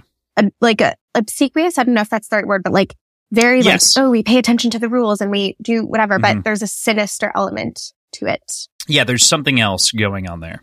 Yeah. Well, can we can we talk about the uh, the twist? Are we up to that yet, or do you want to talk about? I mean, we can talk about whatever at whatever point. What do you want to talk about? What's the twist? Which twist do you want to talk about? Which one? Huh? one There's that a couple. crunched me in the gut when Vivenna went back to uh, Denth and Tonk Fah's hideout to supposedly be saved from Vasher. And she did not know what Mm. she was walking into. That is such a crazy moment inside of the story. PJ, what'd you what'd you think? So what what all happened in that instance? That was the moment where she where Denth reveals that they were that she was effectively being kidnapped by like R- right, but what Sort brought of. that on? She What- got kidnapped by Vasher. Sorry. Do you Mhm. want to? Vasher was trying to liberate her, right? That that's what I was going to say. It's like Vasher was liberating her from what was happening and was like trying to take her away from whatever was going on in the background because he thought something was wrong, Okay. but she thought that she was being abducted. Yeah. Um if that was a wild turn of events. I didn't I, I truly didn't see that coming at all. That was But so masterful. the idea it. of having somebody crazy. kidnapped without realizing that they're kidnapped. Are there any like tropes that deal with that? Does that happen in like literature in general? Not in this way. Like this is an interesting form of a spin on Stockholm syndrome, right? Like this is not that any of this is Stockholm syndrome strictly, but it is a it is reminiscent of the idea of like someone takes you in and then they make you believe what they want you to believe and then you believe it. You just you ride with it forever. And they had enough evidence along the line to provide us and uh, Vivenna with the idea that like, hey, they're for me. They're supportive. They're like they were contracted to do a thing. It's like, yeah, they were, but they weren't paid the amount of money that they should have been, and like there's all kinds of different complications that get us to where we are. And that's why Mhm. I love mercenaries inside of stories. Is they are always wild cards, and it's so Yes. much fun. And like the way it's done is masterful because once you get to that twist, you're like, it was literally under our noses. Like it's Mhm. explicit foreshadowing. Like it's like Denth the whole time is like, yeah, we're mercenaries. We just do what we're paid for. And like, oh, we like killing people. Ha ha. And then it's, it's like once you take off that veneer of humor and you realize they were serious the whole time. Wow. Mhm. Okay. It's like just the, the realization that the reader and the characters are both taken in, you know? Like we don't have that dramatic irony where like we know that Ven is in trouble uh, when she's with Denth and Tonk Fah. We're like, oh yeah, Denth and Tonk Fah are chill. Like, you know, they're protecting her from Vasher. They're so like, they have this cr- camaraderie, you know, and Vasher is this like evil, mysterious guy. And then we at the same time as Vivenna realize and it's like, oh no. Truly jaw dropping for me. I mean, like especially in a reread, it was just excellent. and yeah, the whole like Ugh. Parlin, guys, how do you feel about Parlin? you feel PJ? How do you feel about Parlin? Do you remember Parlin? I don't remember Parlin. He is the Idrian of whom. Oh yeah, yeah. yeah, right. Yeah, he's the I- Idrian. I like that. He was just such a depressing character. I- Uh, I, I can't remember if it's Parlin or his boss who gives the perspective on the Idrian nature of things, right? Where it's like we could go to and Vivenna's like come back is like we could go to the king. You should go to the king and petition, and we can give you resources. We have plenty to share. We just need to know where to distribute them. And he's like, well, it takes weeks to get there versus very much less time from the Southlands to get here to do work. And that is such a fascinating way to see like the way that those economics dissolve with the lack of ability to communicate effectively over distance and mm-hmm. just sort of the way that that breaks down. And that is such a sad thing because there are we know that the Idrian people don't have like an overwhelming number of resources but they could probably take care of the farmers as requested.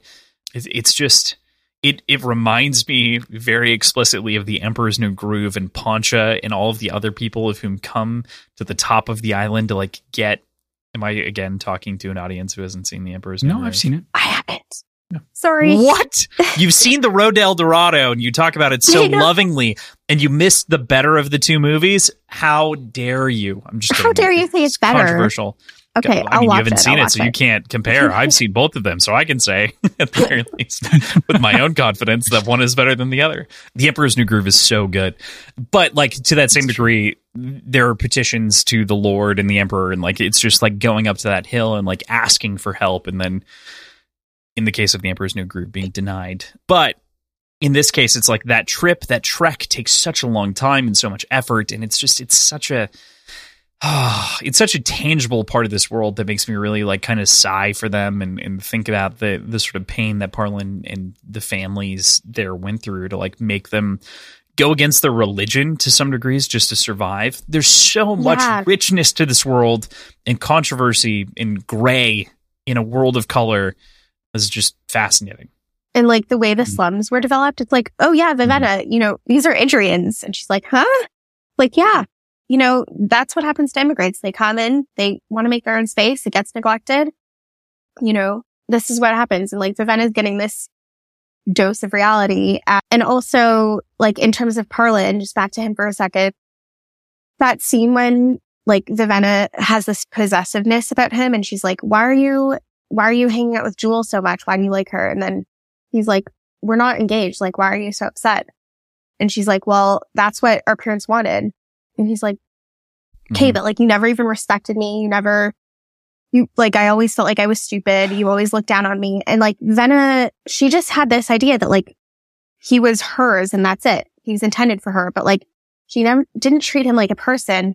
And that caught up to her and she realized like, I totally neglected him. Like I, I totally took advantage. I used him as a tool and yeah, and then he got killed. So sad. For no reason. Just because, Tortured to death, no less, by Tonk Fah. just Because because Tonk Fah is like a Tonk Fah's a monster. bloodthirsty ugh, psycho. Yeah. but a funny one. I know. That's what's so sinister about it. P- PJ's like, but I like him, and I'm like, I, I get, I really like him too, but not, not enough to, you know. Torturing his pets Can't- though? Yeah, it's pretty fucked. Yeah. Yeah. like I, I remember being especially like chilled at that part. I was like, he didn't, he, he didn't lose them. Like I thought he was just like absent minded. Like, what do you mean he, he systematically tortured them? That's, that's horrible. Brandon, why? Mhm. yeah, Brandon, that's- why indeed? there's a lot of there's a lot of Brandon why in this book, which I think I feel I feel very tortured for a lot of our characters. I think Parlin's a good example. I think Jewels is a good example with Clod. yes. I I think that Vasher is a perfected version of a tortured character that like it felt like he was maybe intending Kelsier to feel like or maybe Marsh to feel like. Oh, yeah. Um, I can see the parallels to Marsh. uh, and I, I just I love I love how just well executed this story feels across the bat. Like it just it, it all it all rings for me. That said, I would be remiss if we didn't talk about Hoid and the section, Aha. the entire chapter that is basically devoted to Hoid. And it is a unique chapter compared to anything else, PJ, that we've seen so far from Hoid, with him weaving stories with sand and dirt and other things and making inanimate objects come to life and breathing not literally in the breath way but like breathing life into something that otherwise doesn't feel like it should be animate what would you think about him as a storyteller inside of this world and the way that that goes I loved Hoid here. Mhm.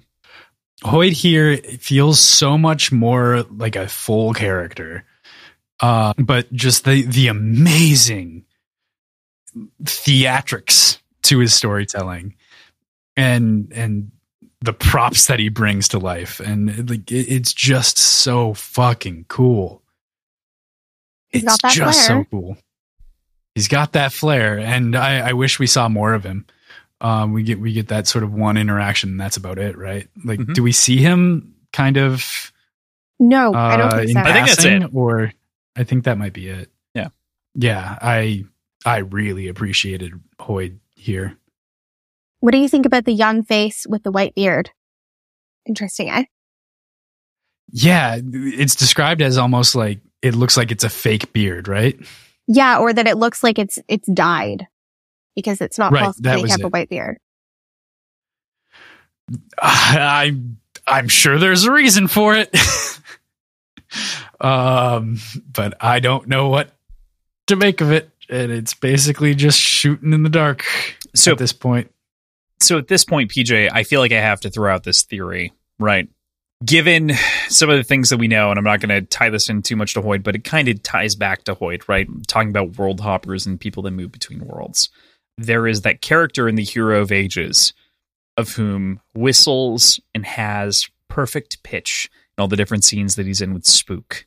And like, by God, I want to remember his name. With Spook? Yes, with Spook Uh, in the- the, Hero the- of Ages. He's the informant. The guy- he's the he's the guy who leads him into all the meetings. Yep, it, I think it does start with a D.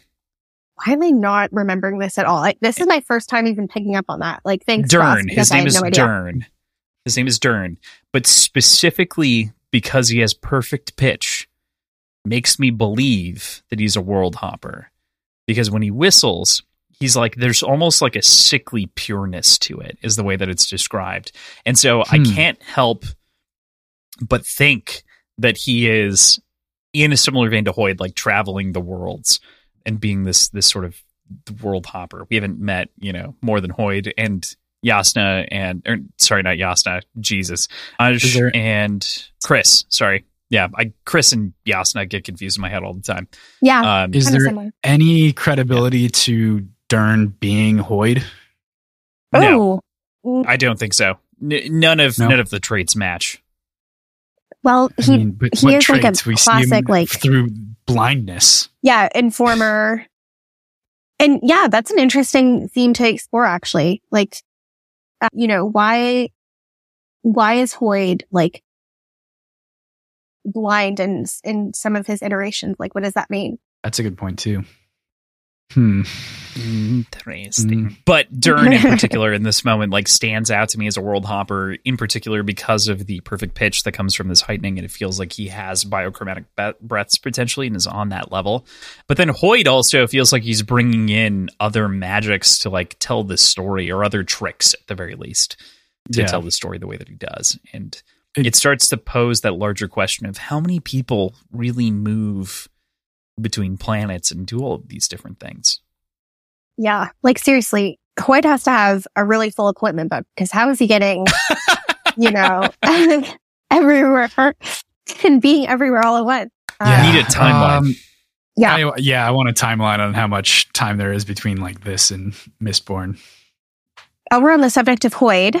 I just, Yeah. I wanted to bring up that I think like it's true in basically all of Brandon's books, but especially comes through in Warbreaker that there's this like profound uh, love and respect for stories.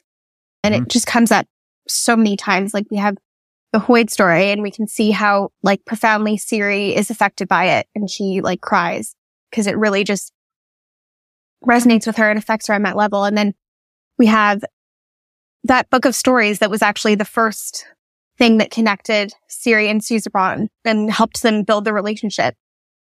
Uh, and like, I was talking to a friend on Instagram recently and she was saying one of her favorite parts of Warbreaker is like when Siri and Susebron are like first starting to talk and get to know each other. And then Susebron says something like, well, in the stories, uh, you know, it happens like this. And then Siri goes, well, we're not in a story, Susebron. And then he's like, yes, we are.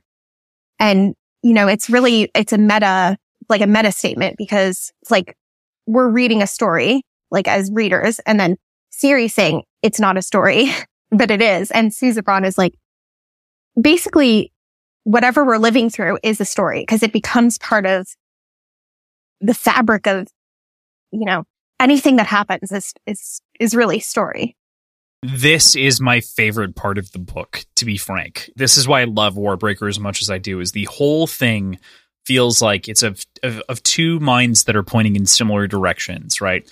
The first one aligns exactly with what you're saying, right? That everything is a story, and naturally we are in a story. Someone is going to tell this someday, our friends, our family. You perpetuate yourselves via stories. And the magic system itself is driven around the life force of people putting themselves into stories and, and like into animating things literally and bringing them to life, which is to me just a great way of expressing the creative process in general and the way that the story thinks about art and thinks about life and the way that you when you put your life and your work into something lead it in a direction. You give it an intent. You try to make it do a thing. And sometimes it responds in the way that you'd expect and sometimes it doesn't. And so then you have to pull it back and retry. And that is why i adore this magic system in the story so much is because of the way that it drags and it brings in those elements. And that is not my favorite quote but it is right there because I think it really starts to embody the core of why I love this story in this world so much more than any of the other ones we've explored because it Yeah. feels like it has this heart that is truly grounded in art and love and it's just ah it just gets me D- d- spin the spin the knife spin the dagger Brandon do it again I want another one Yeah. so bad It hits hard. It's it's really hard. Mhm. I hope It that does. was as as profound as I thought it was in my own head because like I have been thinking about this a lot, trying to put it into words. And that's that's it. Yes, you you brought it to life for sure. Thanks, thanks. Mhm. Oh, did I? I brought it to life with my breath. I Yes. my breath to yours. Right? You Yeah. That is why I had him sign this book. I, I I missed out on the opportunity to buy an unsigned leather bound and then have him sign it when I was there early, and then he mm. didn't have any more than like I think they had fifty in total, but it's fine. So I find that like no matter how fancy, you know, if you get another edition of a book, I'm always more attached to the book that I first, you know, read. No matter how like beat up that's or fair. paperback. I whatever. listened first to Warbreaker. I actually didn't Oh, own a physical copy, so I listened first and then I read it after to like clarify things. It wasn't like an intense read, but it was I listened and then I got the book in the mail and before I finished it I started to like pick up and like co-read and co-listen, which is this book that he did sign. So, Nice. And he wrote, what did he write? Uh, yeah, so so at a signing for those who haven't been, you get like a little card that says, "Do you want your own thing? Do you want to like do it kind of on the fly or like write it in to give him like a card, or do you want it to be a quote from the book?" To some degree, and then he he just I assume he probably just has them logged in his mind because he's done it so many times, and like just picks one. But yeah, so I just put a quote because I was like, just put a quote in the book. That that'll be great. You're signing it to me. That's awesome. So for Crossland, my breath be- become yours nice. with four periods instead of three. So whatever. Mhm. It's, It's an a bad extra, ellipses. it trails off even more dramatically. More dramatically. Is a little less dramatic.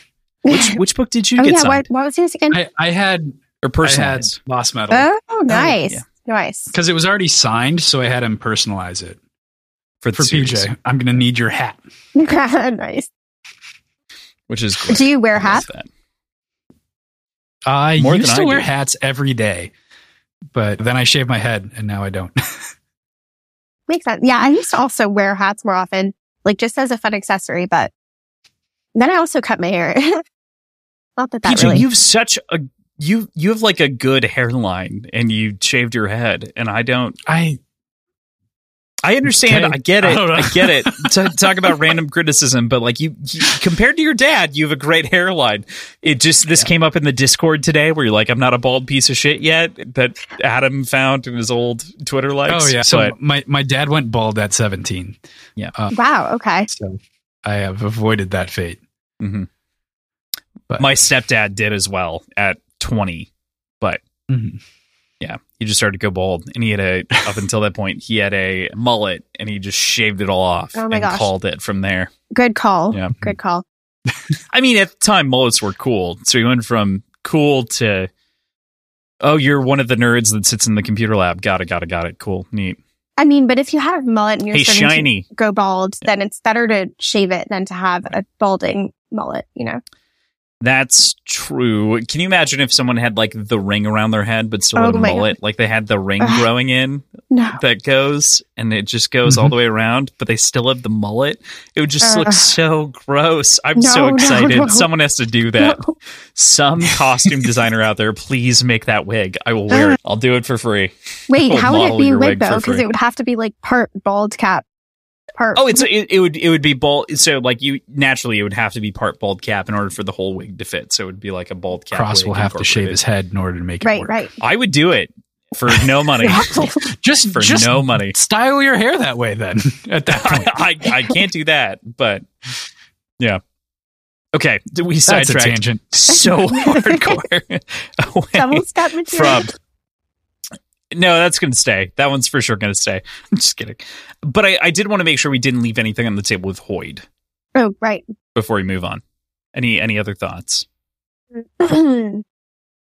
like, okay, I, as much as I, like, especially talking about the theme of, of the importance of stories, as much as I respect Hoid in that Mm-hmm. sense, I do think that he can feel like a bit of a mouthpiece sometimes because he comes in at these convenient, Sorry, a mouthpiece or a, yeah, mouthpiece, like to, you know, share I ideas. was just making fun of your accent. I'm Oh. so sorry. I, I love you dearly, but it was, Okay. I'm, I'm, I can't even imitate it, but it was very funny. I'm so sorry. Anyway, okay. yes, he can be a bit of a mouthpiece sometimes.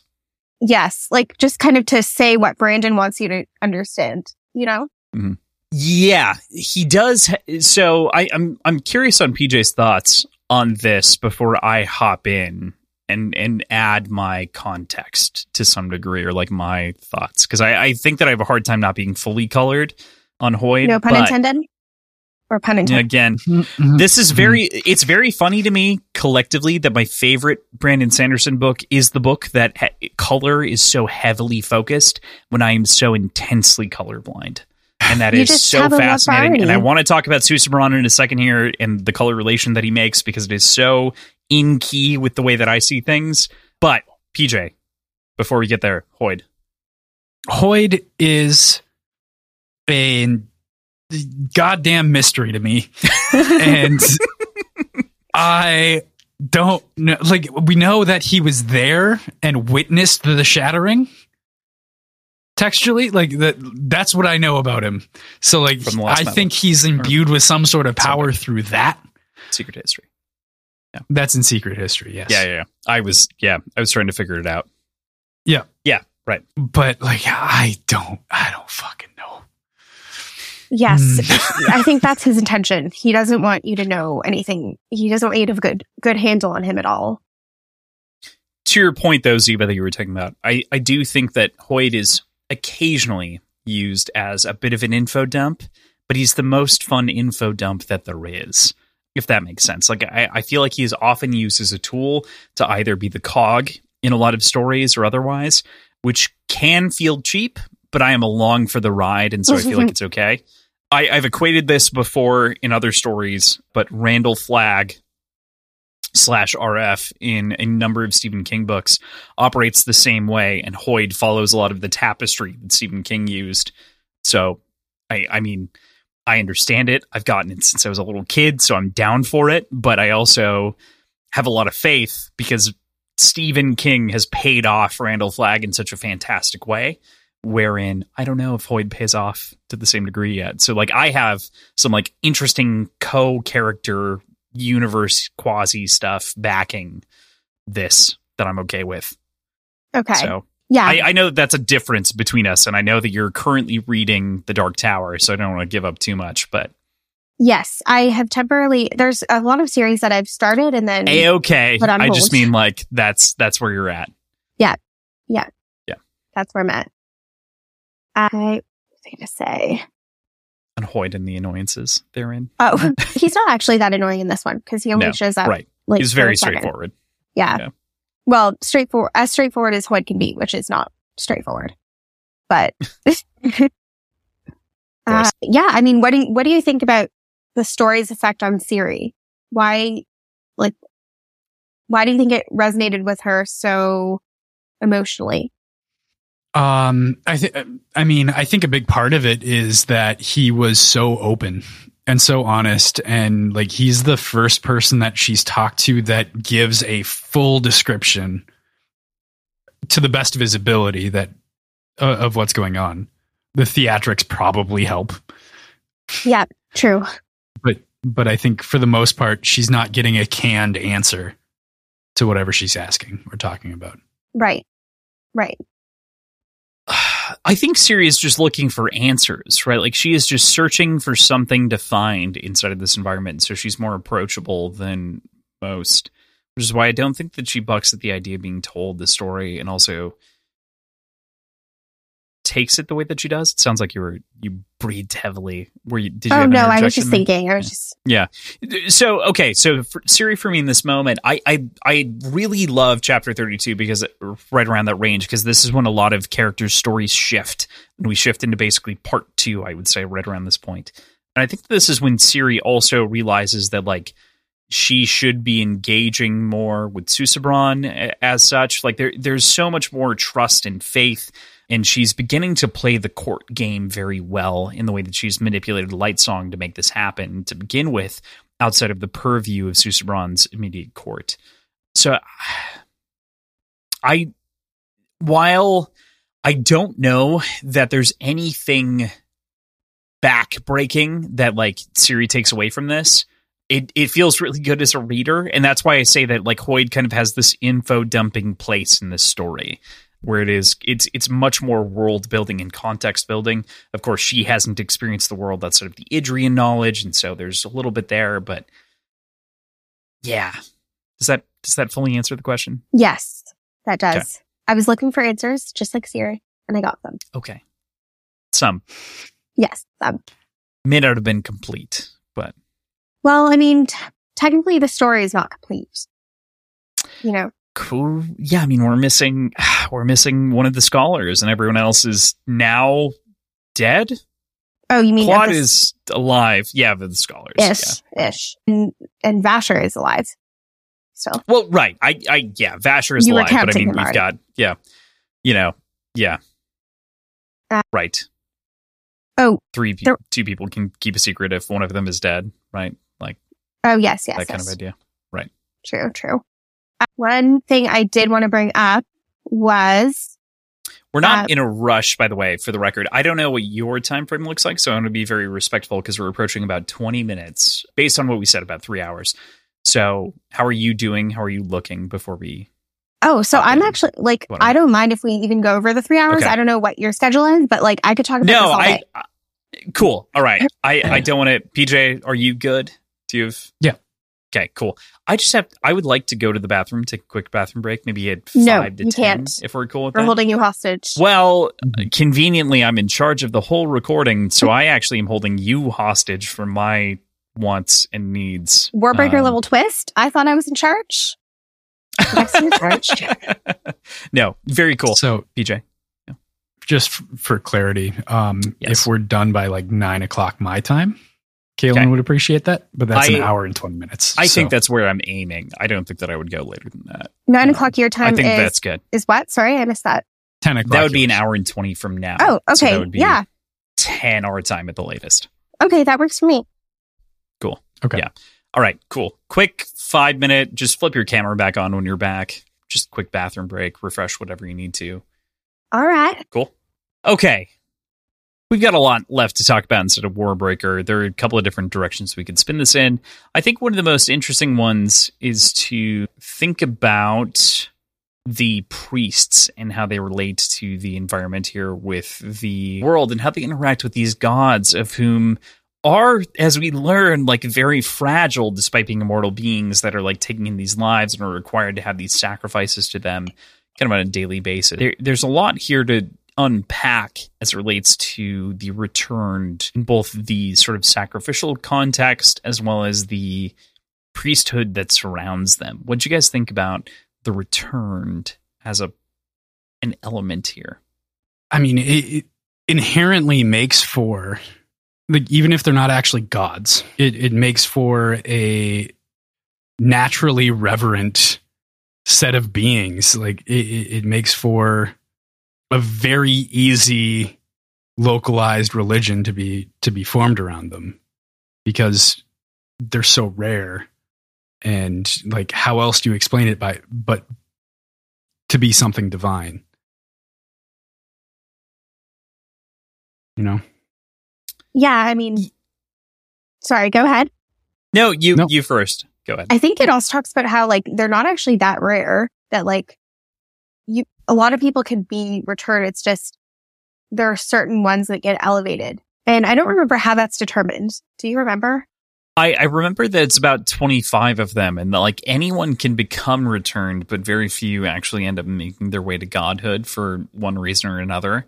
And I think that is like a subtle hint at the idea that they are actually more mortal than they appear on the outside. Both by the way in which like you have to take in a soul every day, and so like recognizing someone that needs to do that is its own problem. But then on top of that, like you could just be stabbed like any other person and die is another thing for the returned. Yeah. I mean, like just thinking about the petitions, that's brutal. If I was, Mhm. you know, ever- if I was Oh, in the court the of God, art. yeah. Ugh.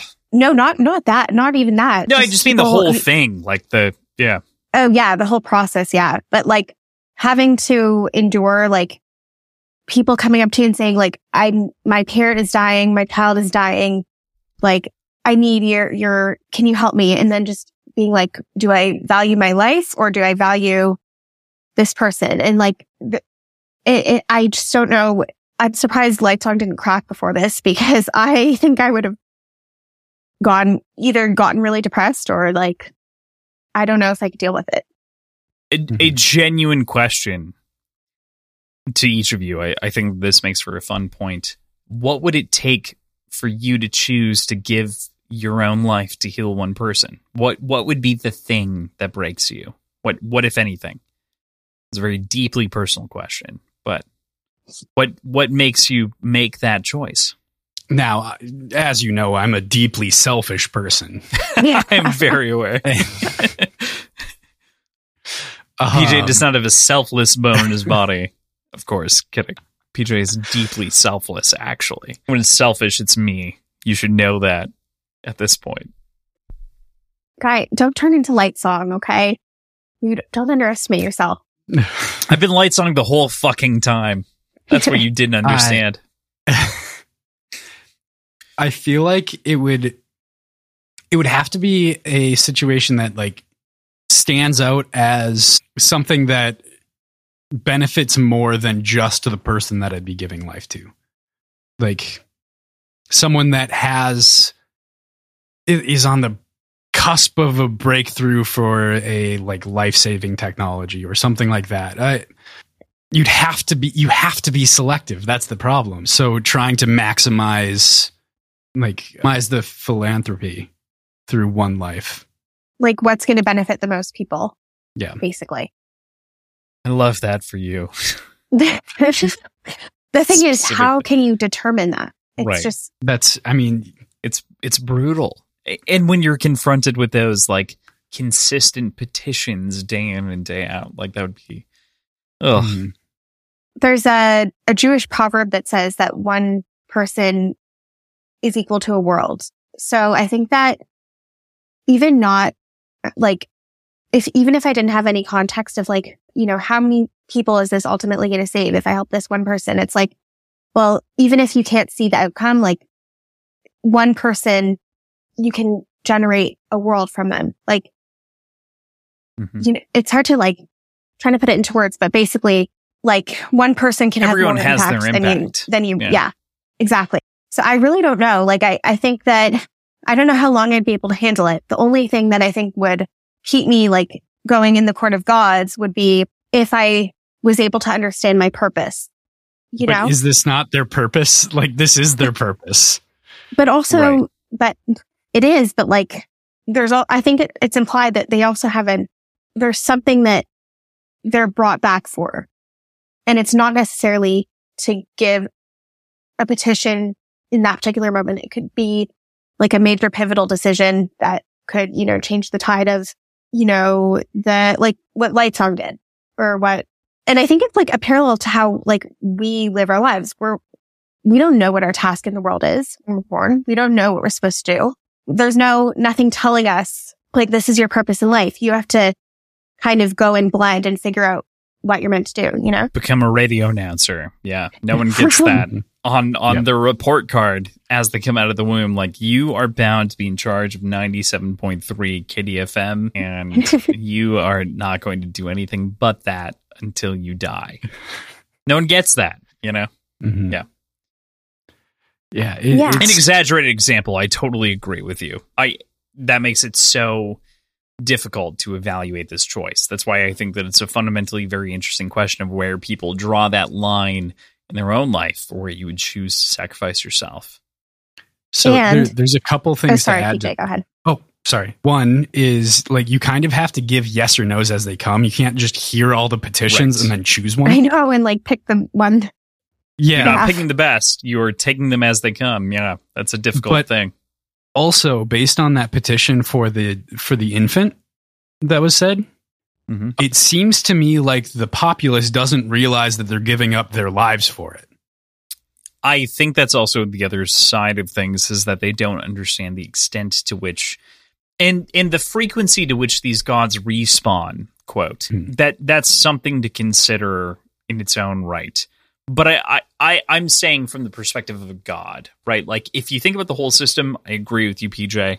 We're in a tough spot where it's very hard to iron out uh, when it makes sense to do what, and when the people think it makes sense to go for them. Oh, which is also brutal. Yeah. Like, and do you think that that the longer the gods stay in the court of the gods, the more selfish they are, or do you think that they're I think it's the less selfish they become. The way that what's his name just started to melt after six and a half years. He was like, I can't handle more requests because like I I want to give everyone my life at this point, but I I'm holding out concierge? for the most. I think that's right.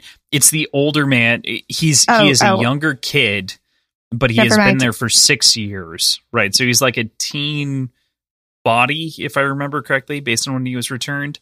Um, Yeah, but he he's like been there for looked six thirteen years or something. Yes, right, that guy. But I forgot it's his been name. like 30 or so years since No, And he six. got his- it's been. they say it's six. been 30 years since a god has given up or Oh, ha- has has I given a petition. I thought Calmseer was like not that long ago because Lightsong was with yeah. Lightsong was with her when he was returned, and he w- he's only been a return for like five. years. five, and the older one is six years, and he's considered an elder by all standards. Uh, This is gonna bother me. What's his implies name? To me, because I, I swear to God, there was a conversation between Light's uh, Lightbringer or not Lightbringer, Light uh, Song. Yeah. Lightsong, and Blush And Weaver. I think Maybe maybe it was that aside from Calmseer, no one's given up a petition in like a really long time or something. I, Holmes here for sure. I don't remember. Yeah, it's I can't. All the names are blurring together.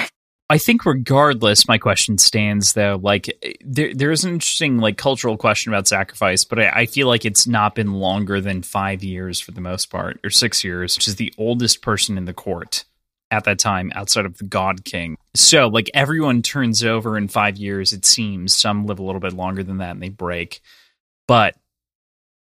I, I guess Mhm. like my fundamental thing is I feel like I would break for like a familial tie. I, I feel like I would melt down for someone's like deep.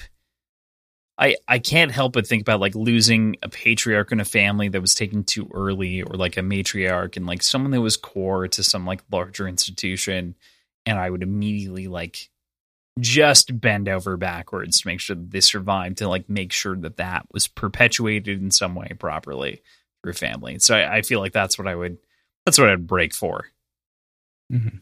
Is uh, is some sort of familial longevity, which is very different than let's let's let the sur- society survive, like culture and science, or like let's push for you were saying Ziva, like it's it's just a ah So hard, so hard. Yeah. Like, Yeah. whew. Impossible. right. But truly, you can understand why they have such a difficult time saying yes to a petition. Because it's like, is this the right? Is this the right one? Like, could there be someone who comes along that needs it more? Mm-hmm. Yeah. Ugh.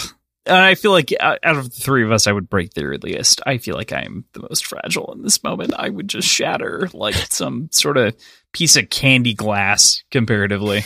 Yeah, I I don't know how long I'd be able to last, but oh, what was I going to say? Oh yeah, I wanted to touch on the names for a second. Oh, So like, Lightsong's title is Lightsong the Bold, and then Blushweaver's is she's the goddess of interpersonal relationships and honesty. And I think it, it's really interesting how it starts off because I think at the beginning, Light Song is like the opposite of bold. He's very complacent with where he is. He doesn't want to put himself out there and get involved. And he's just like, yeah, I'm going to be silly and just live my indulgent life. And then Blushweaver is also the opposite of honest. She's very manipulative. She can be blatant in some ways, as we know, but um, he is mostly like scheming, manipulative, not very clear about her intentions. And as a result, that kind of messes with her interpersonal relationships. She doesn't really show the true side of herself. She's like very, I guess, puts herself out there in a more superficial way and doesn't get to the, the core of things. I think she really only gets to that with Lightsong.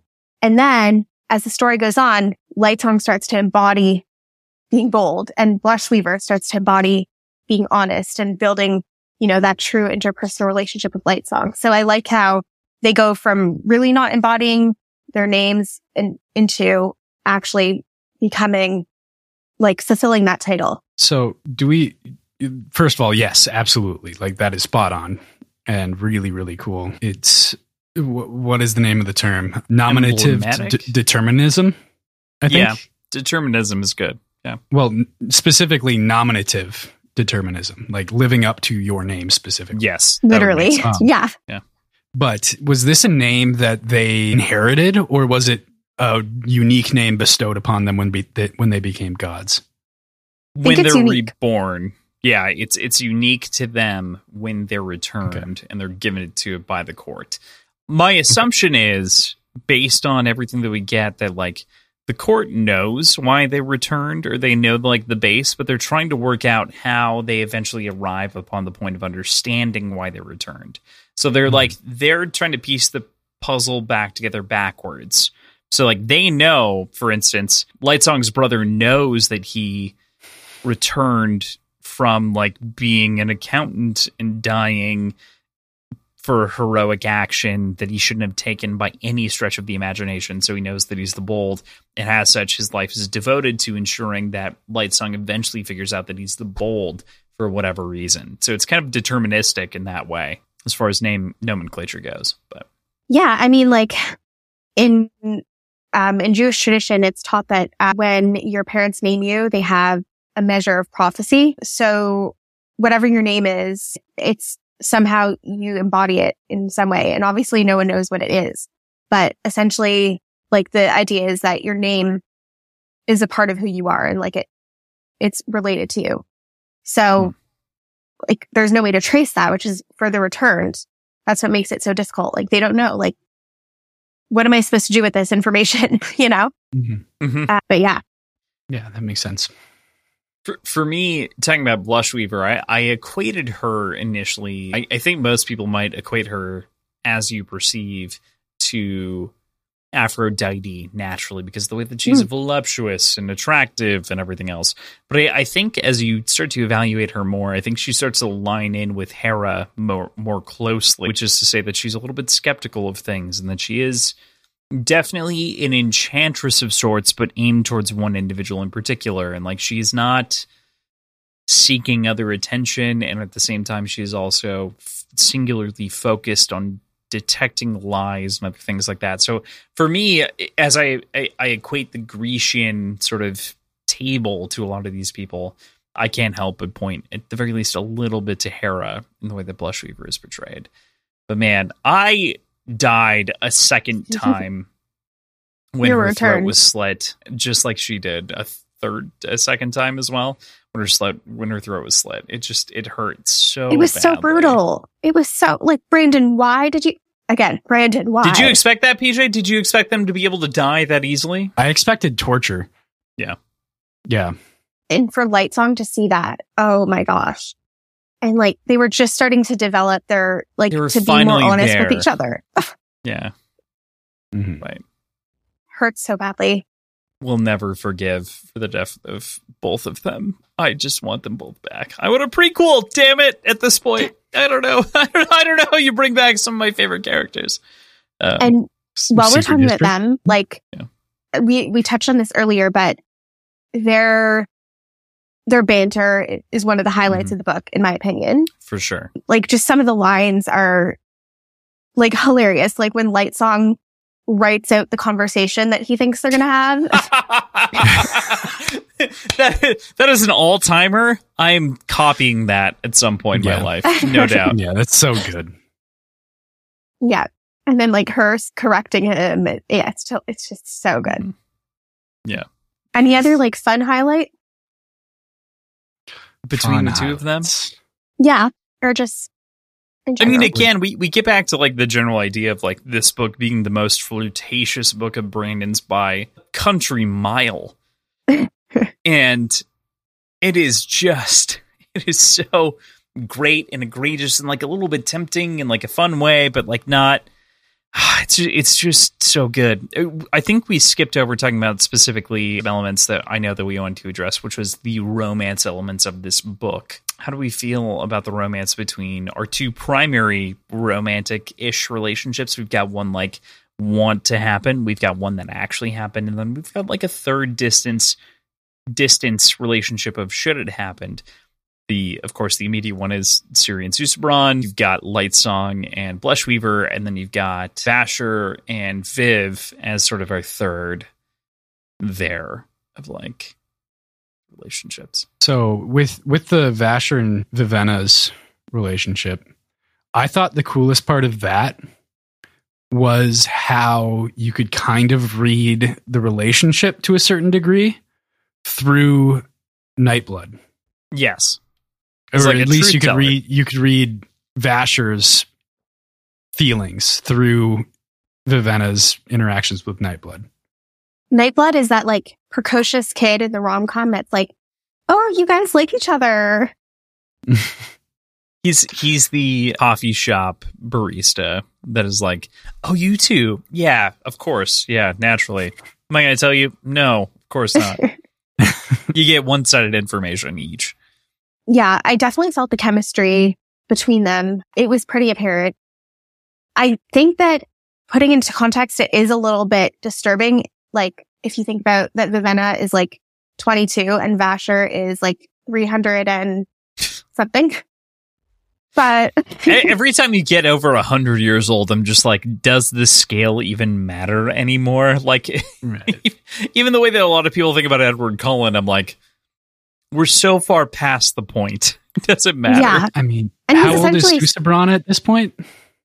I think he's 50. 50, And and Siri's 16, 17.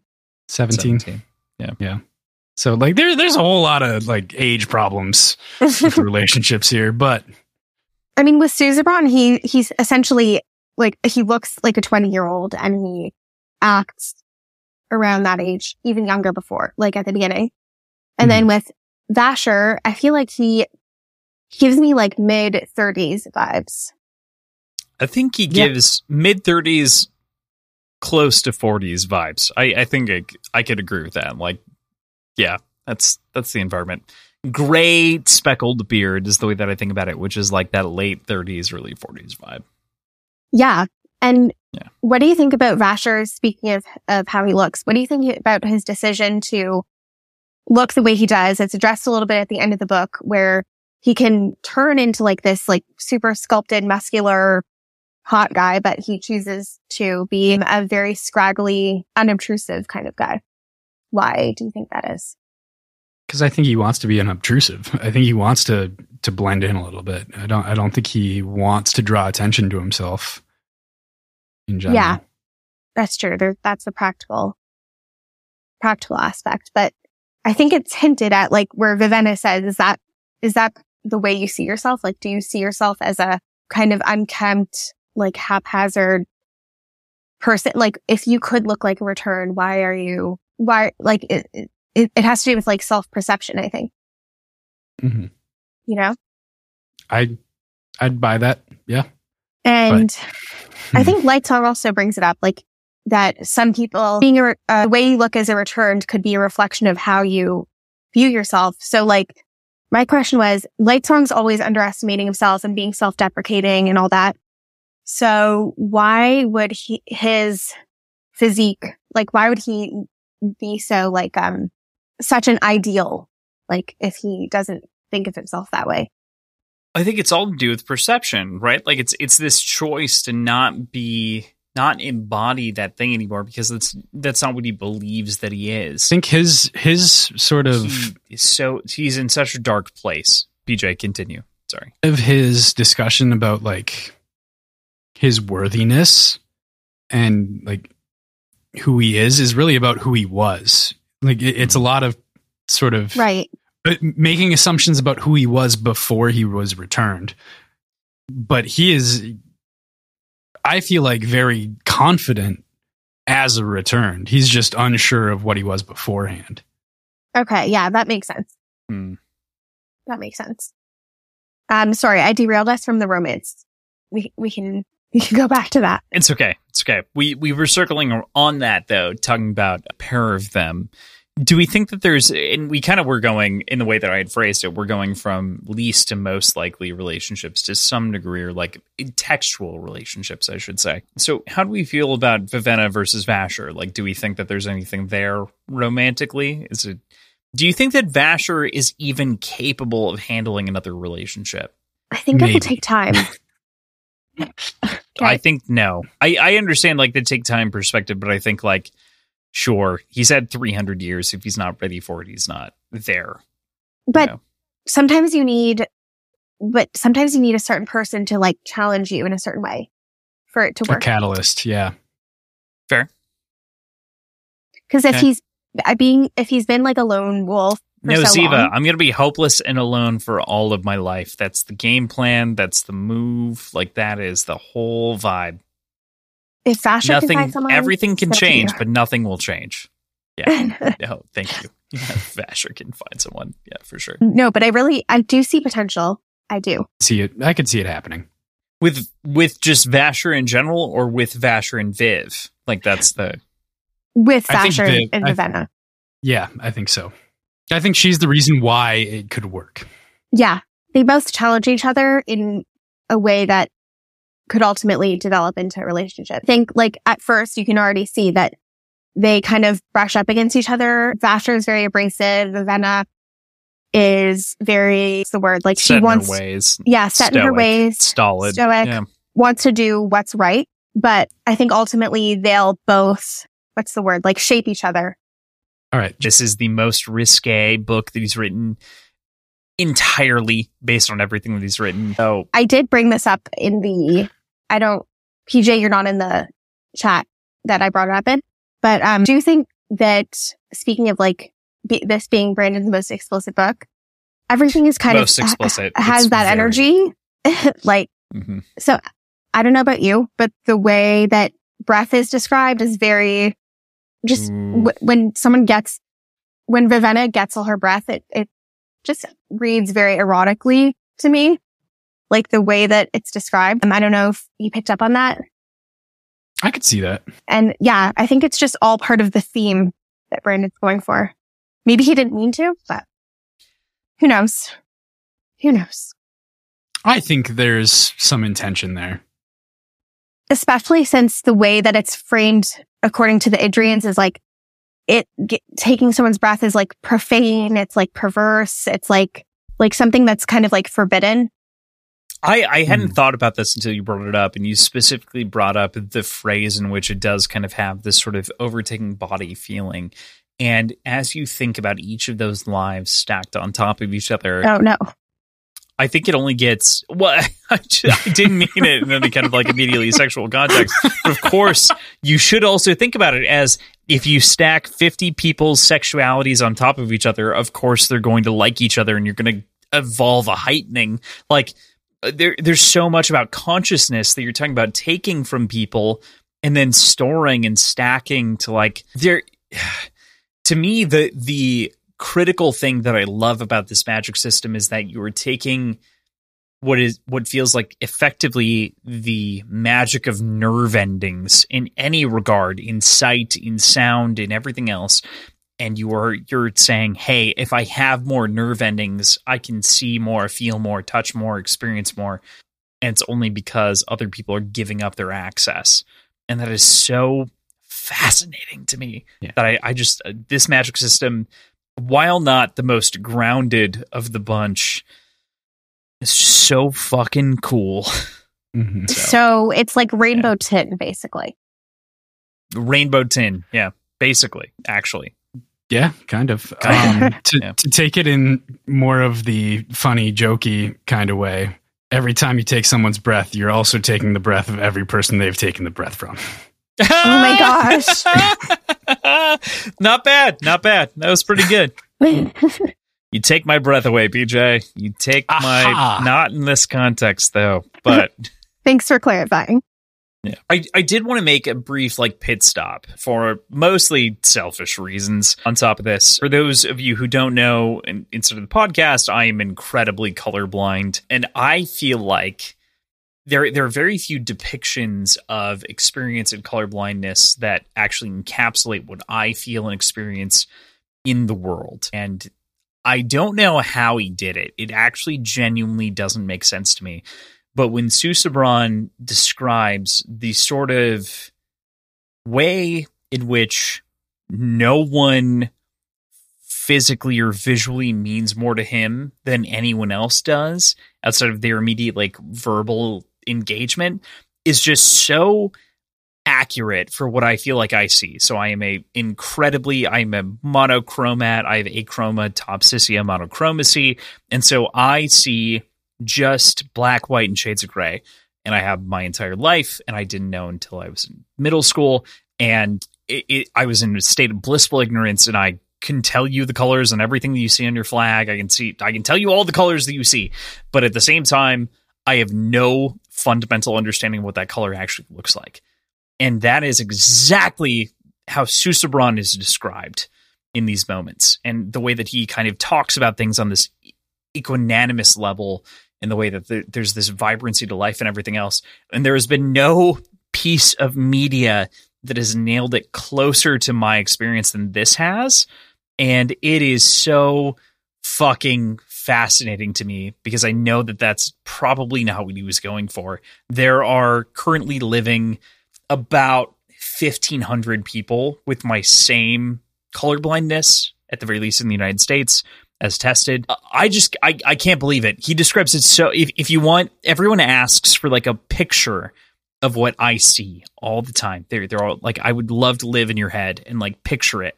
And I have such a hard time sending people links to images and other things and like to try to relate the way that I see the world in any context. I, I tried, I've equated it to Daredevil more often than not. But the thing that has done it for me the most closely is Susebron's moment in which he describes Vivenna as outstretching people's normal colors and beauty that he experiences. That is the closest that anyone has ever gotten to describing the way that I see the world.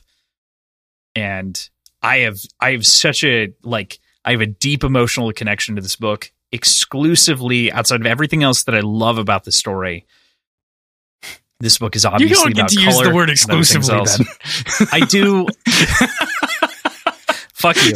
But I, I do, I do have a very, I have a very different connection to this book. I think than most people do because it, it, it plays around with color so much, and it does in a very dynamic way. But then at the same time, it grounds it in something that is so beyond. I, I think what most people consider as they think about color in relationship to it. So, ugh, how did you nail it, Brandon? I'm I'm fucked up about this because no one would think about this. Good work.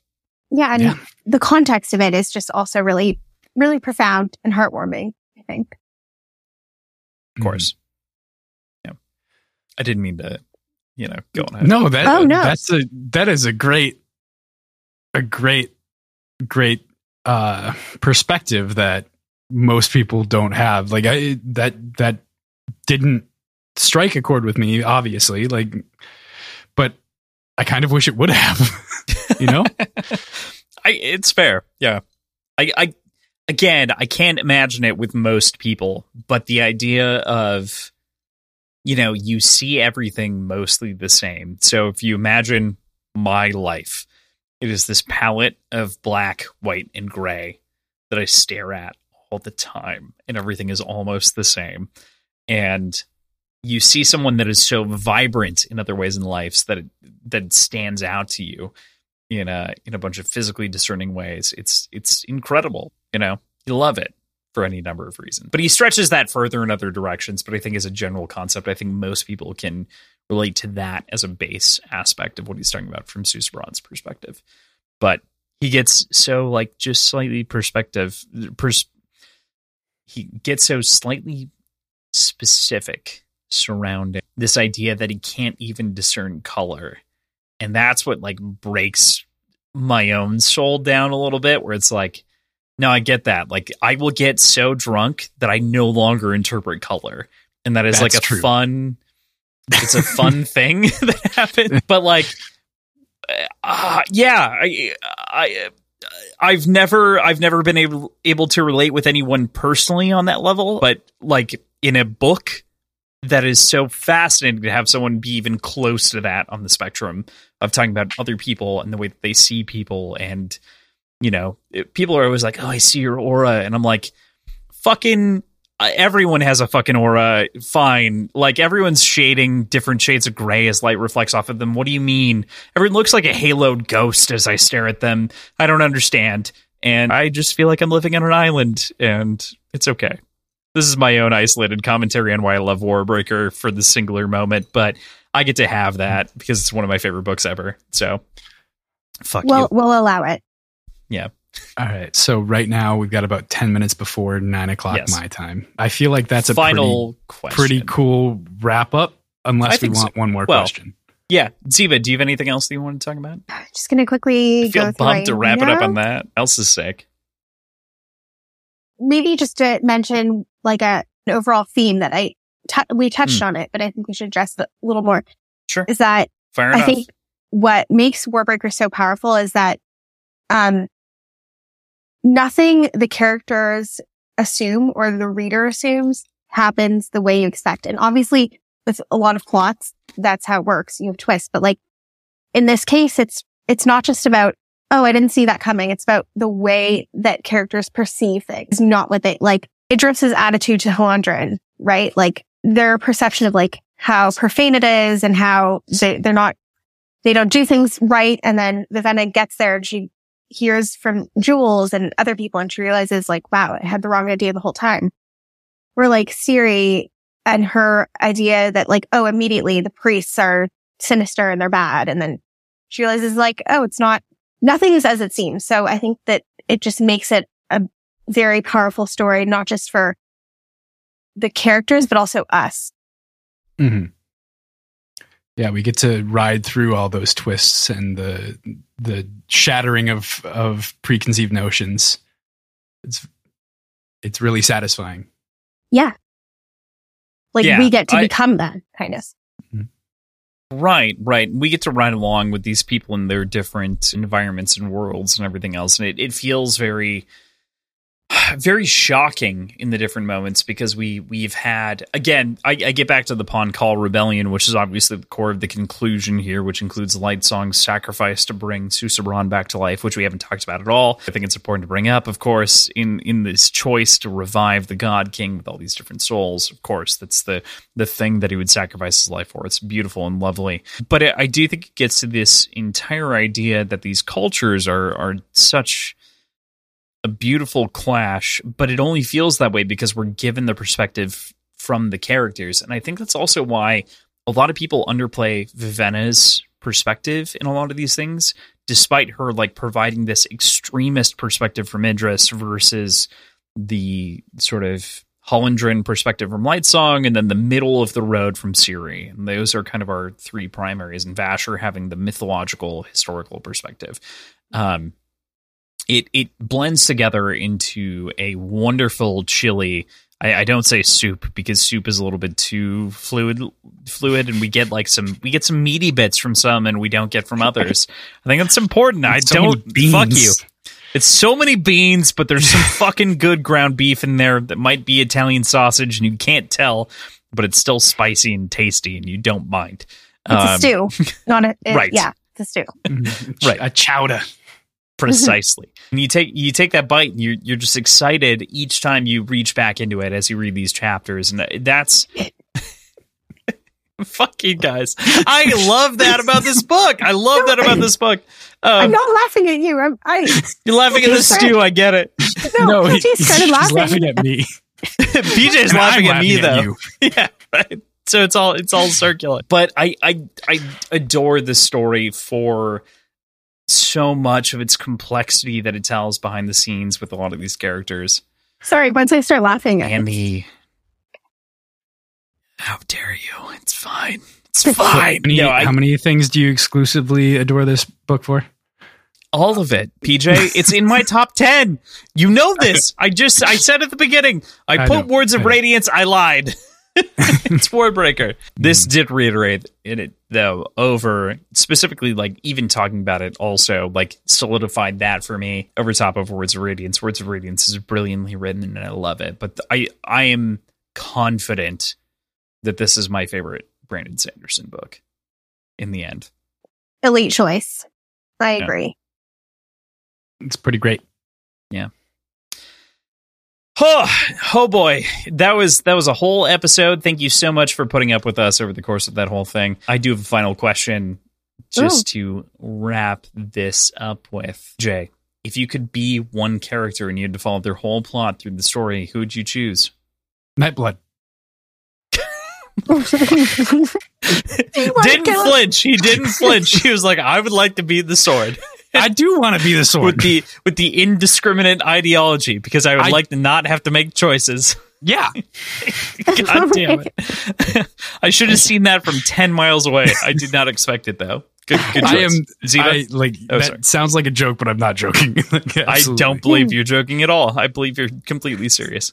Ziva, which of the characters would you choose? Okay. I part of me says Siri because I I just love her whole journey, but I think I really identify more with Vivenna. Also, Vasher's kind of attractive, so if we end up in a relationship, not complaining. So I think you can go with Vivenna. Okay. All right. All I. I dig it. I dig it. I am fundamentally torn between my Blushweaver side, which I definitely is like a, it's a predominant side of the way that I do things. So like Blushweaver and like I'm not that flirtatious by any means, but I am definitely just manipulative enough to make you not think about it. Don't believe him. He flirts with me every time we're PJ. off air. We talk three times a week, and you still haven't broken up with your fiance. talk more I'm than that. daring you. we record three times a week, and I'm daring you.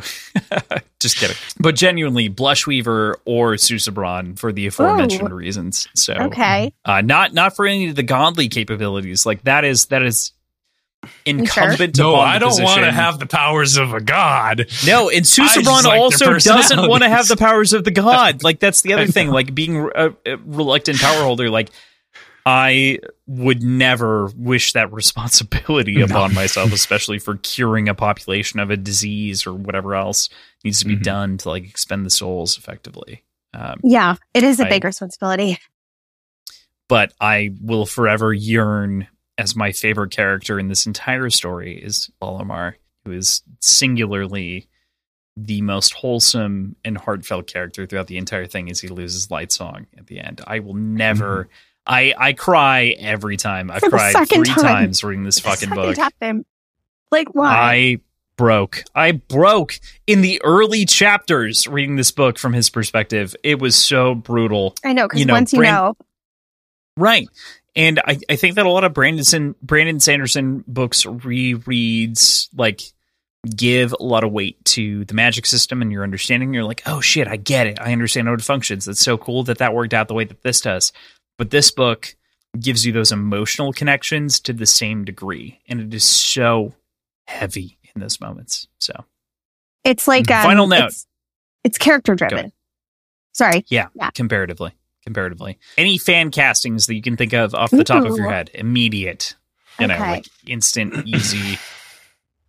I, I want James McAvoy as Lightsong in the worst way. Hmm. That I know that that doesn't seem right, but it does I like seem that. right. Yeah.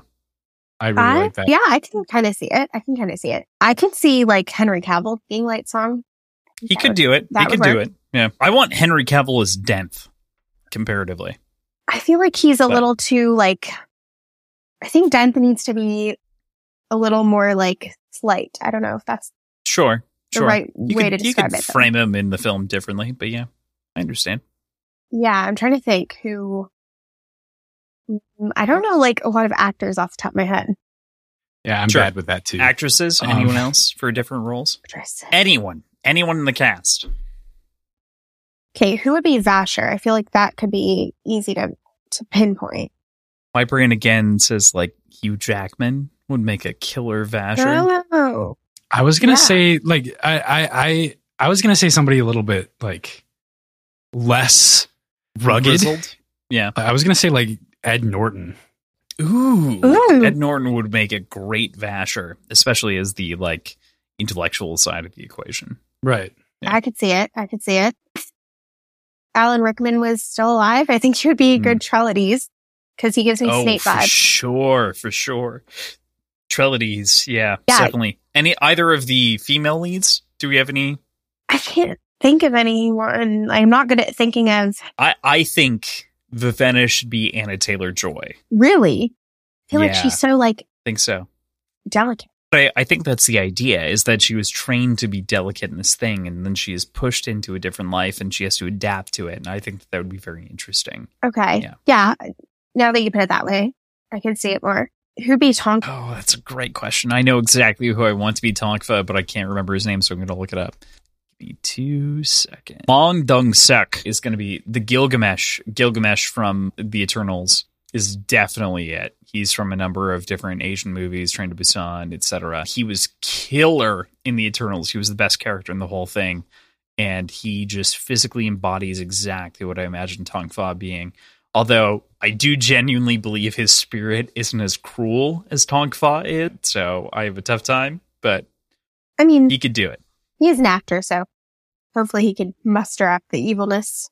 Right, for sure. I, I definitely think he could do it.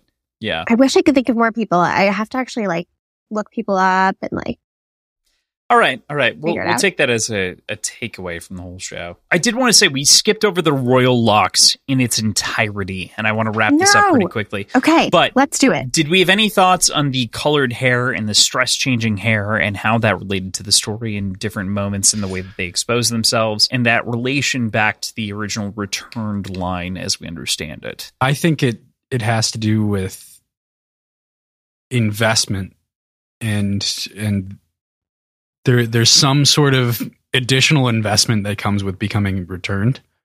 Yeah, Um, yeah, entirely. It's definitely an inherited trait from whatever that is. But why do none of the other returned exhibit that trait? Well, Hmm. it seems to don't be know. related to that royal line from Vo, right? Like that's the way that we're told at the very least. Mhm. But yeah. Were were you blindsided when Den Den hair started to change? Yeah, yeah. That's a great question. I forgot about that entirely. when Denth gets killed and his hair shifts and it That was brilliantly so flashes. cool. I entirely It's a forgot cool about moment. Yeah. Oh my gosh. I, I think it's a really good tangible way to show both Siri and Vivenna's uh, personalities and evolution as characters. Like it could be seen as a little bit like heavy handed because like really it's a physical trait that's showing you how the character is feeling. But like I still think it's interesting. This book features half as many blushes as the Hero of Ages does It's by due to the word royal count. locks. By word count. And I do genuinely attribute that to the royal locks and describing someone's emotions in a physical way by color. And as such, I say, could you have done it a different way by describing emotions differently than blushed previously, Brandon? I shake my chair.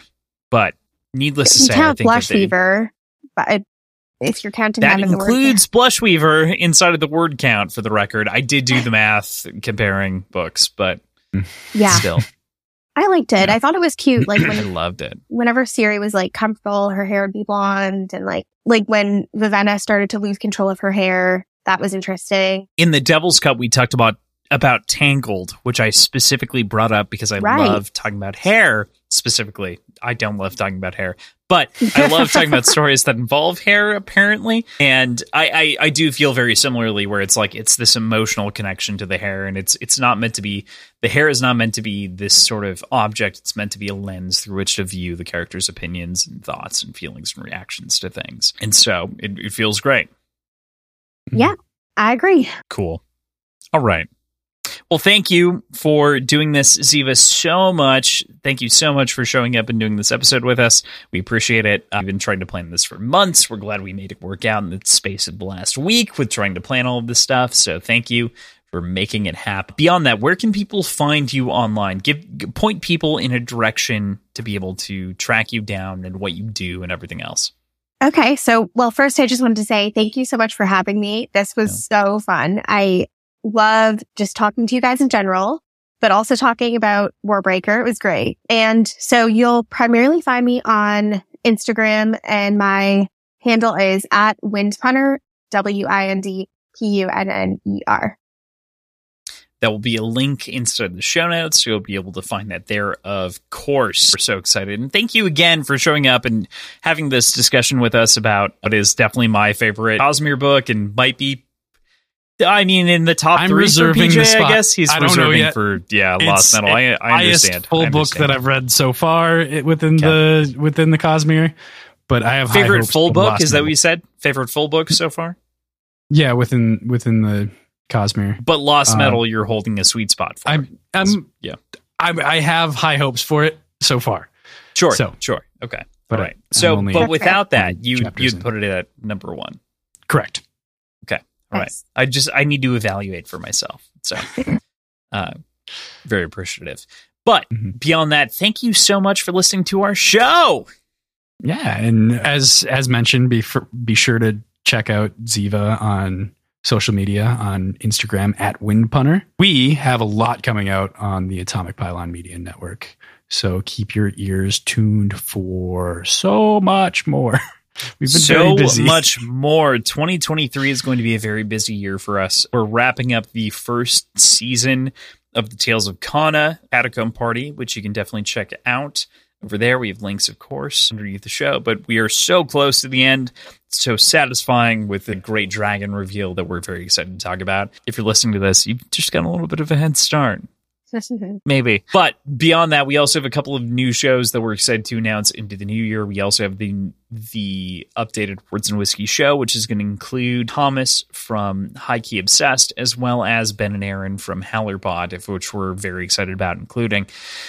Beyond that, we're excited to bring back short pours. We took a bit of a siesta, I would say, on this channel. We had some plans that got short shrifted based on other people's schedules. We didn't have any makeup episodes. So we are reviving this show fully into the new year, and right now with this of going into the year of Sanderson, we're excited we're going to be covering covering each of the Brandon Sanderson secret projects going into the new year, the month that they're released. So game plan is this episode comes out in December. In January, we'll have an episode for you about the first secret project. In April, we'll do the second and so on and so forth with episodes in between. So make sure to follow us for all of those exciting details as it goes. Imagine one of them's like Stormlight Five, and it just fucks us. Bro, I know that one of those books is related to Stormlight enough that I'm upset about it. That's all I know. But But you can check out our show notes where you can find our schedule, Patreon, previous episodes, websites, our social medias. Windpunner at Instagram will be linked in there as well. You can find us at Words Whiskey Pod on Twitter, Instagram, Facebook, and Reddit. Words and Whiskey Show at gmail.com and patreon.com forward slash words and whiskey. did you know that PJ makes all of our memes? If you didn't, you now do. PJ is the meme lord, and I am Mostly just the Crossland meme texts barrier. me meme and then I throw him a meme.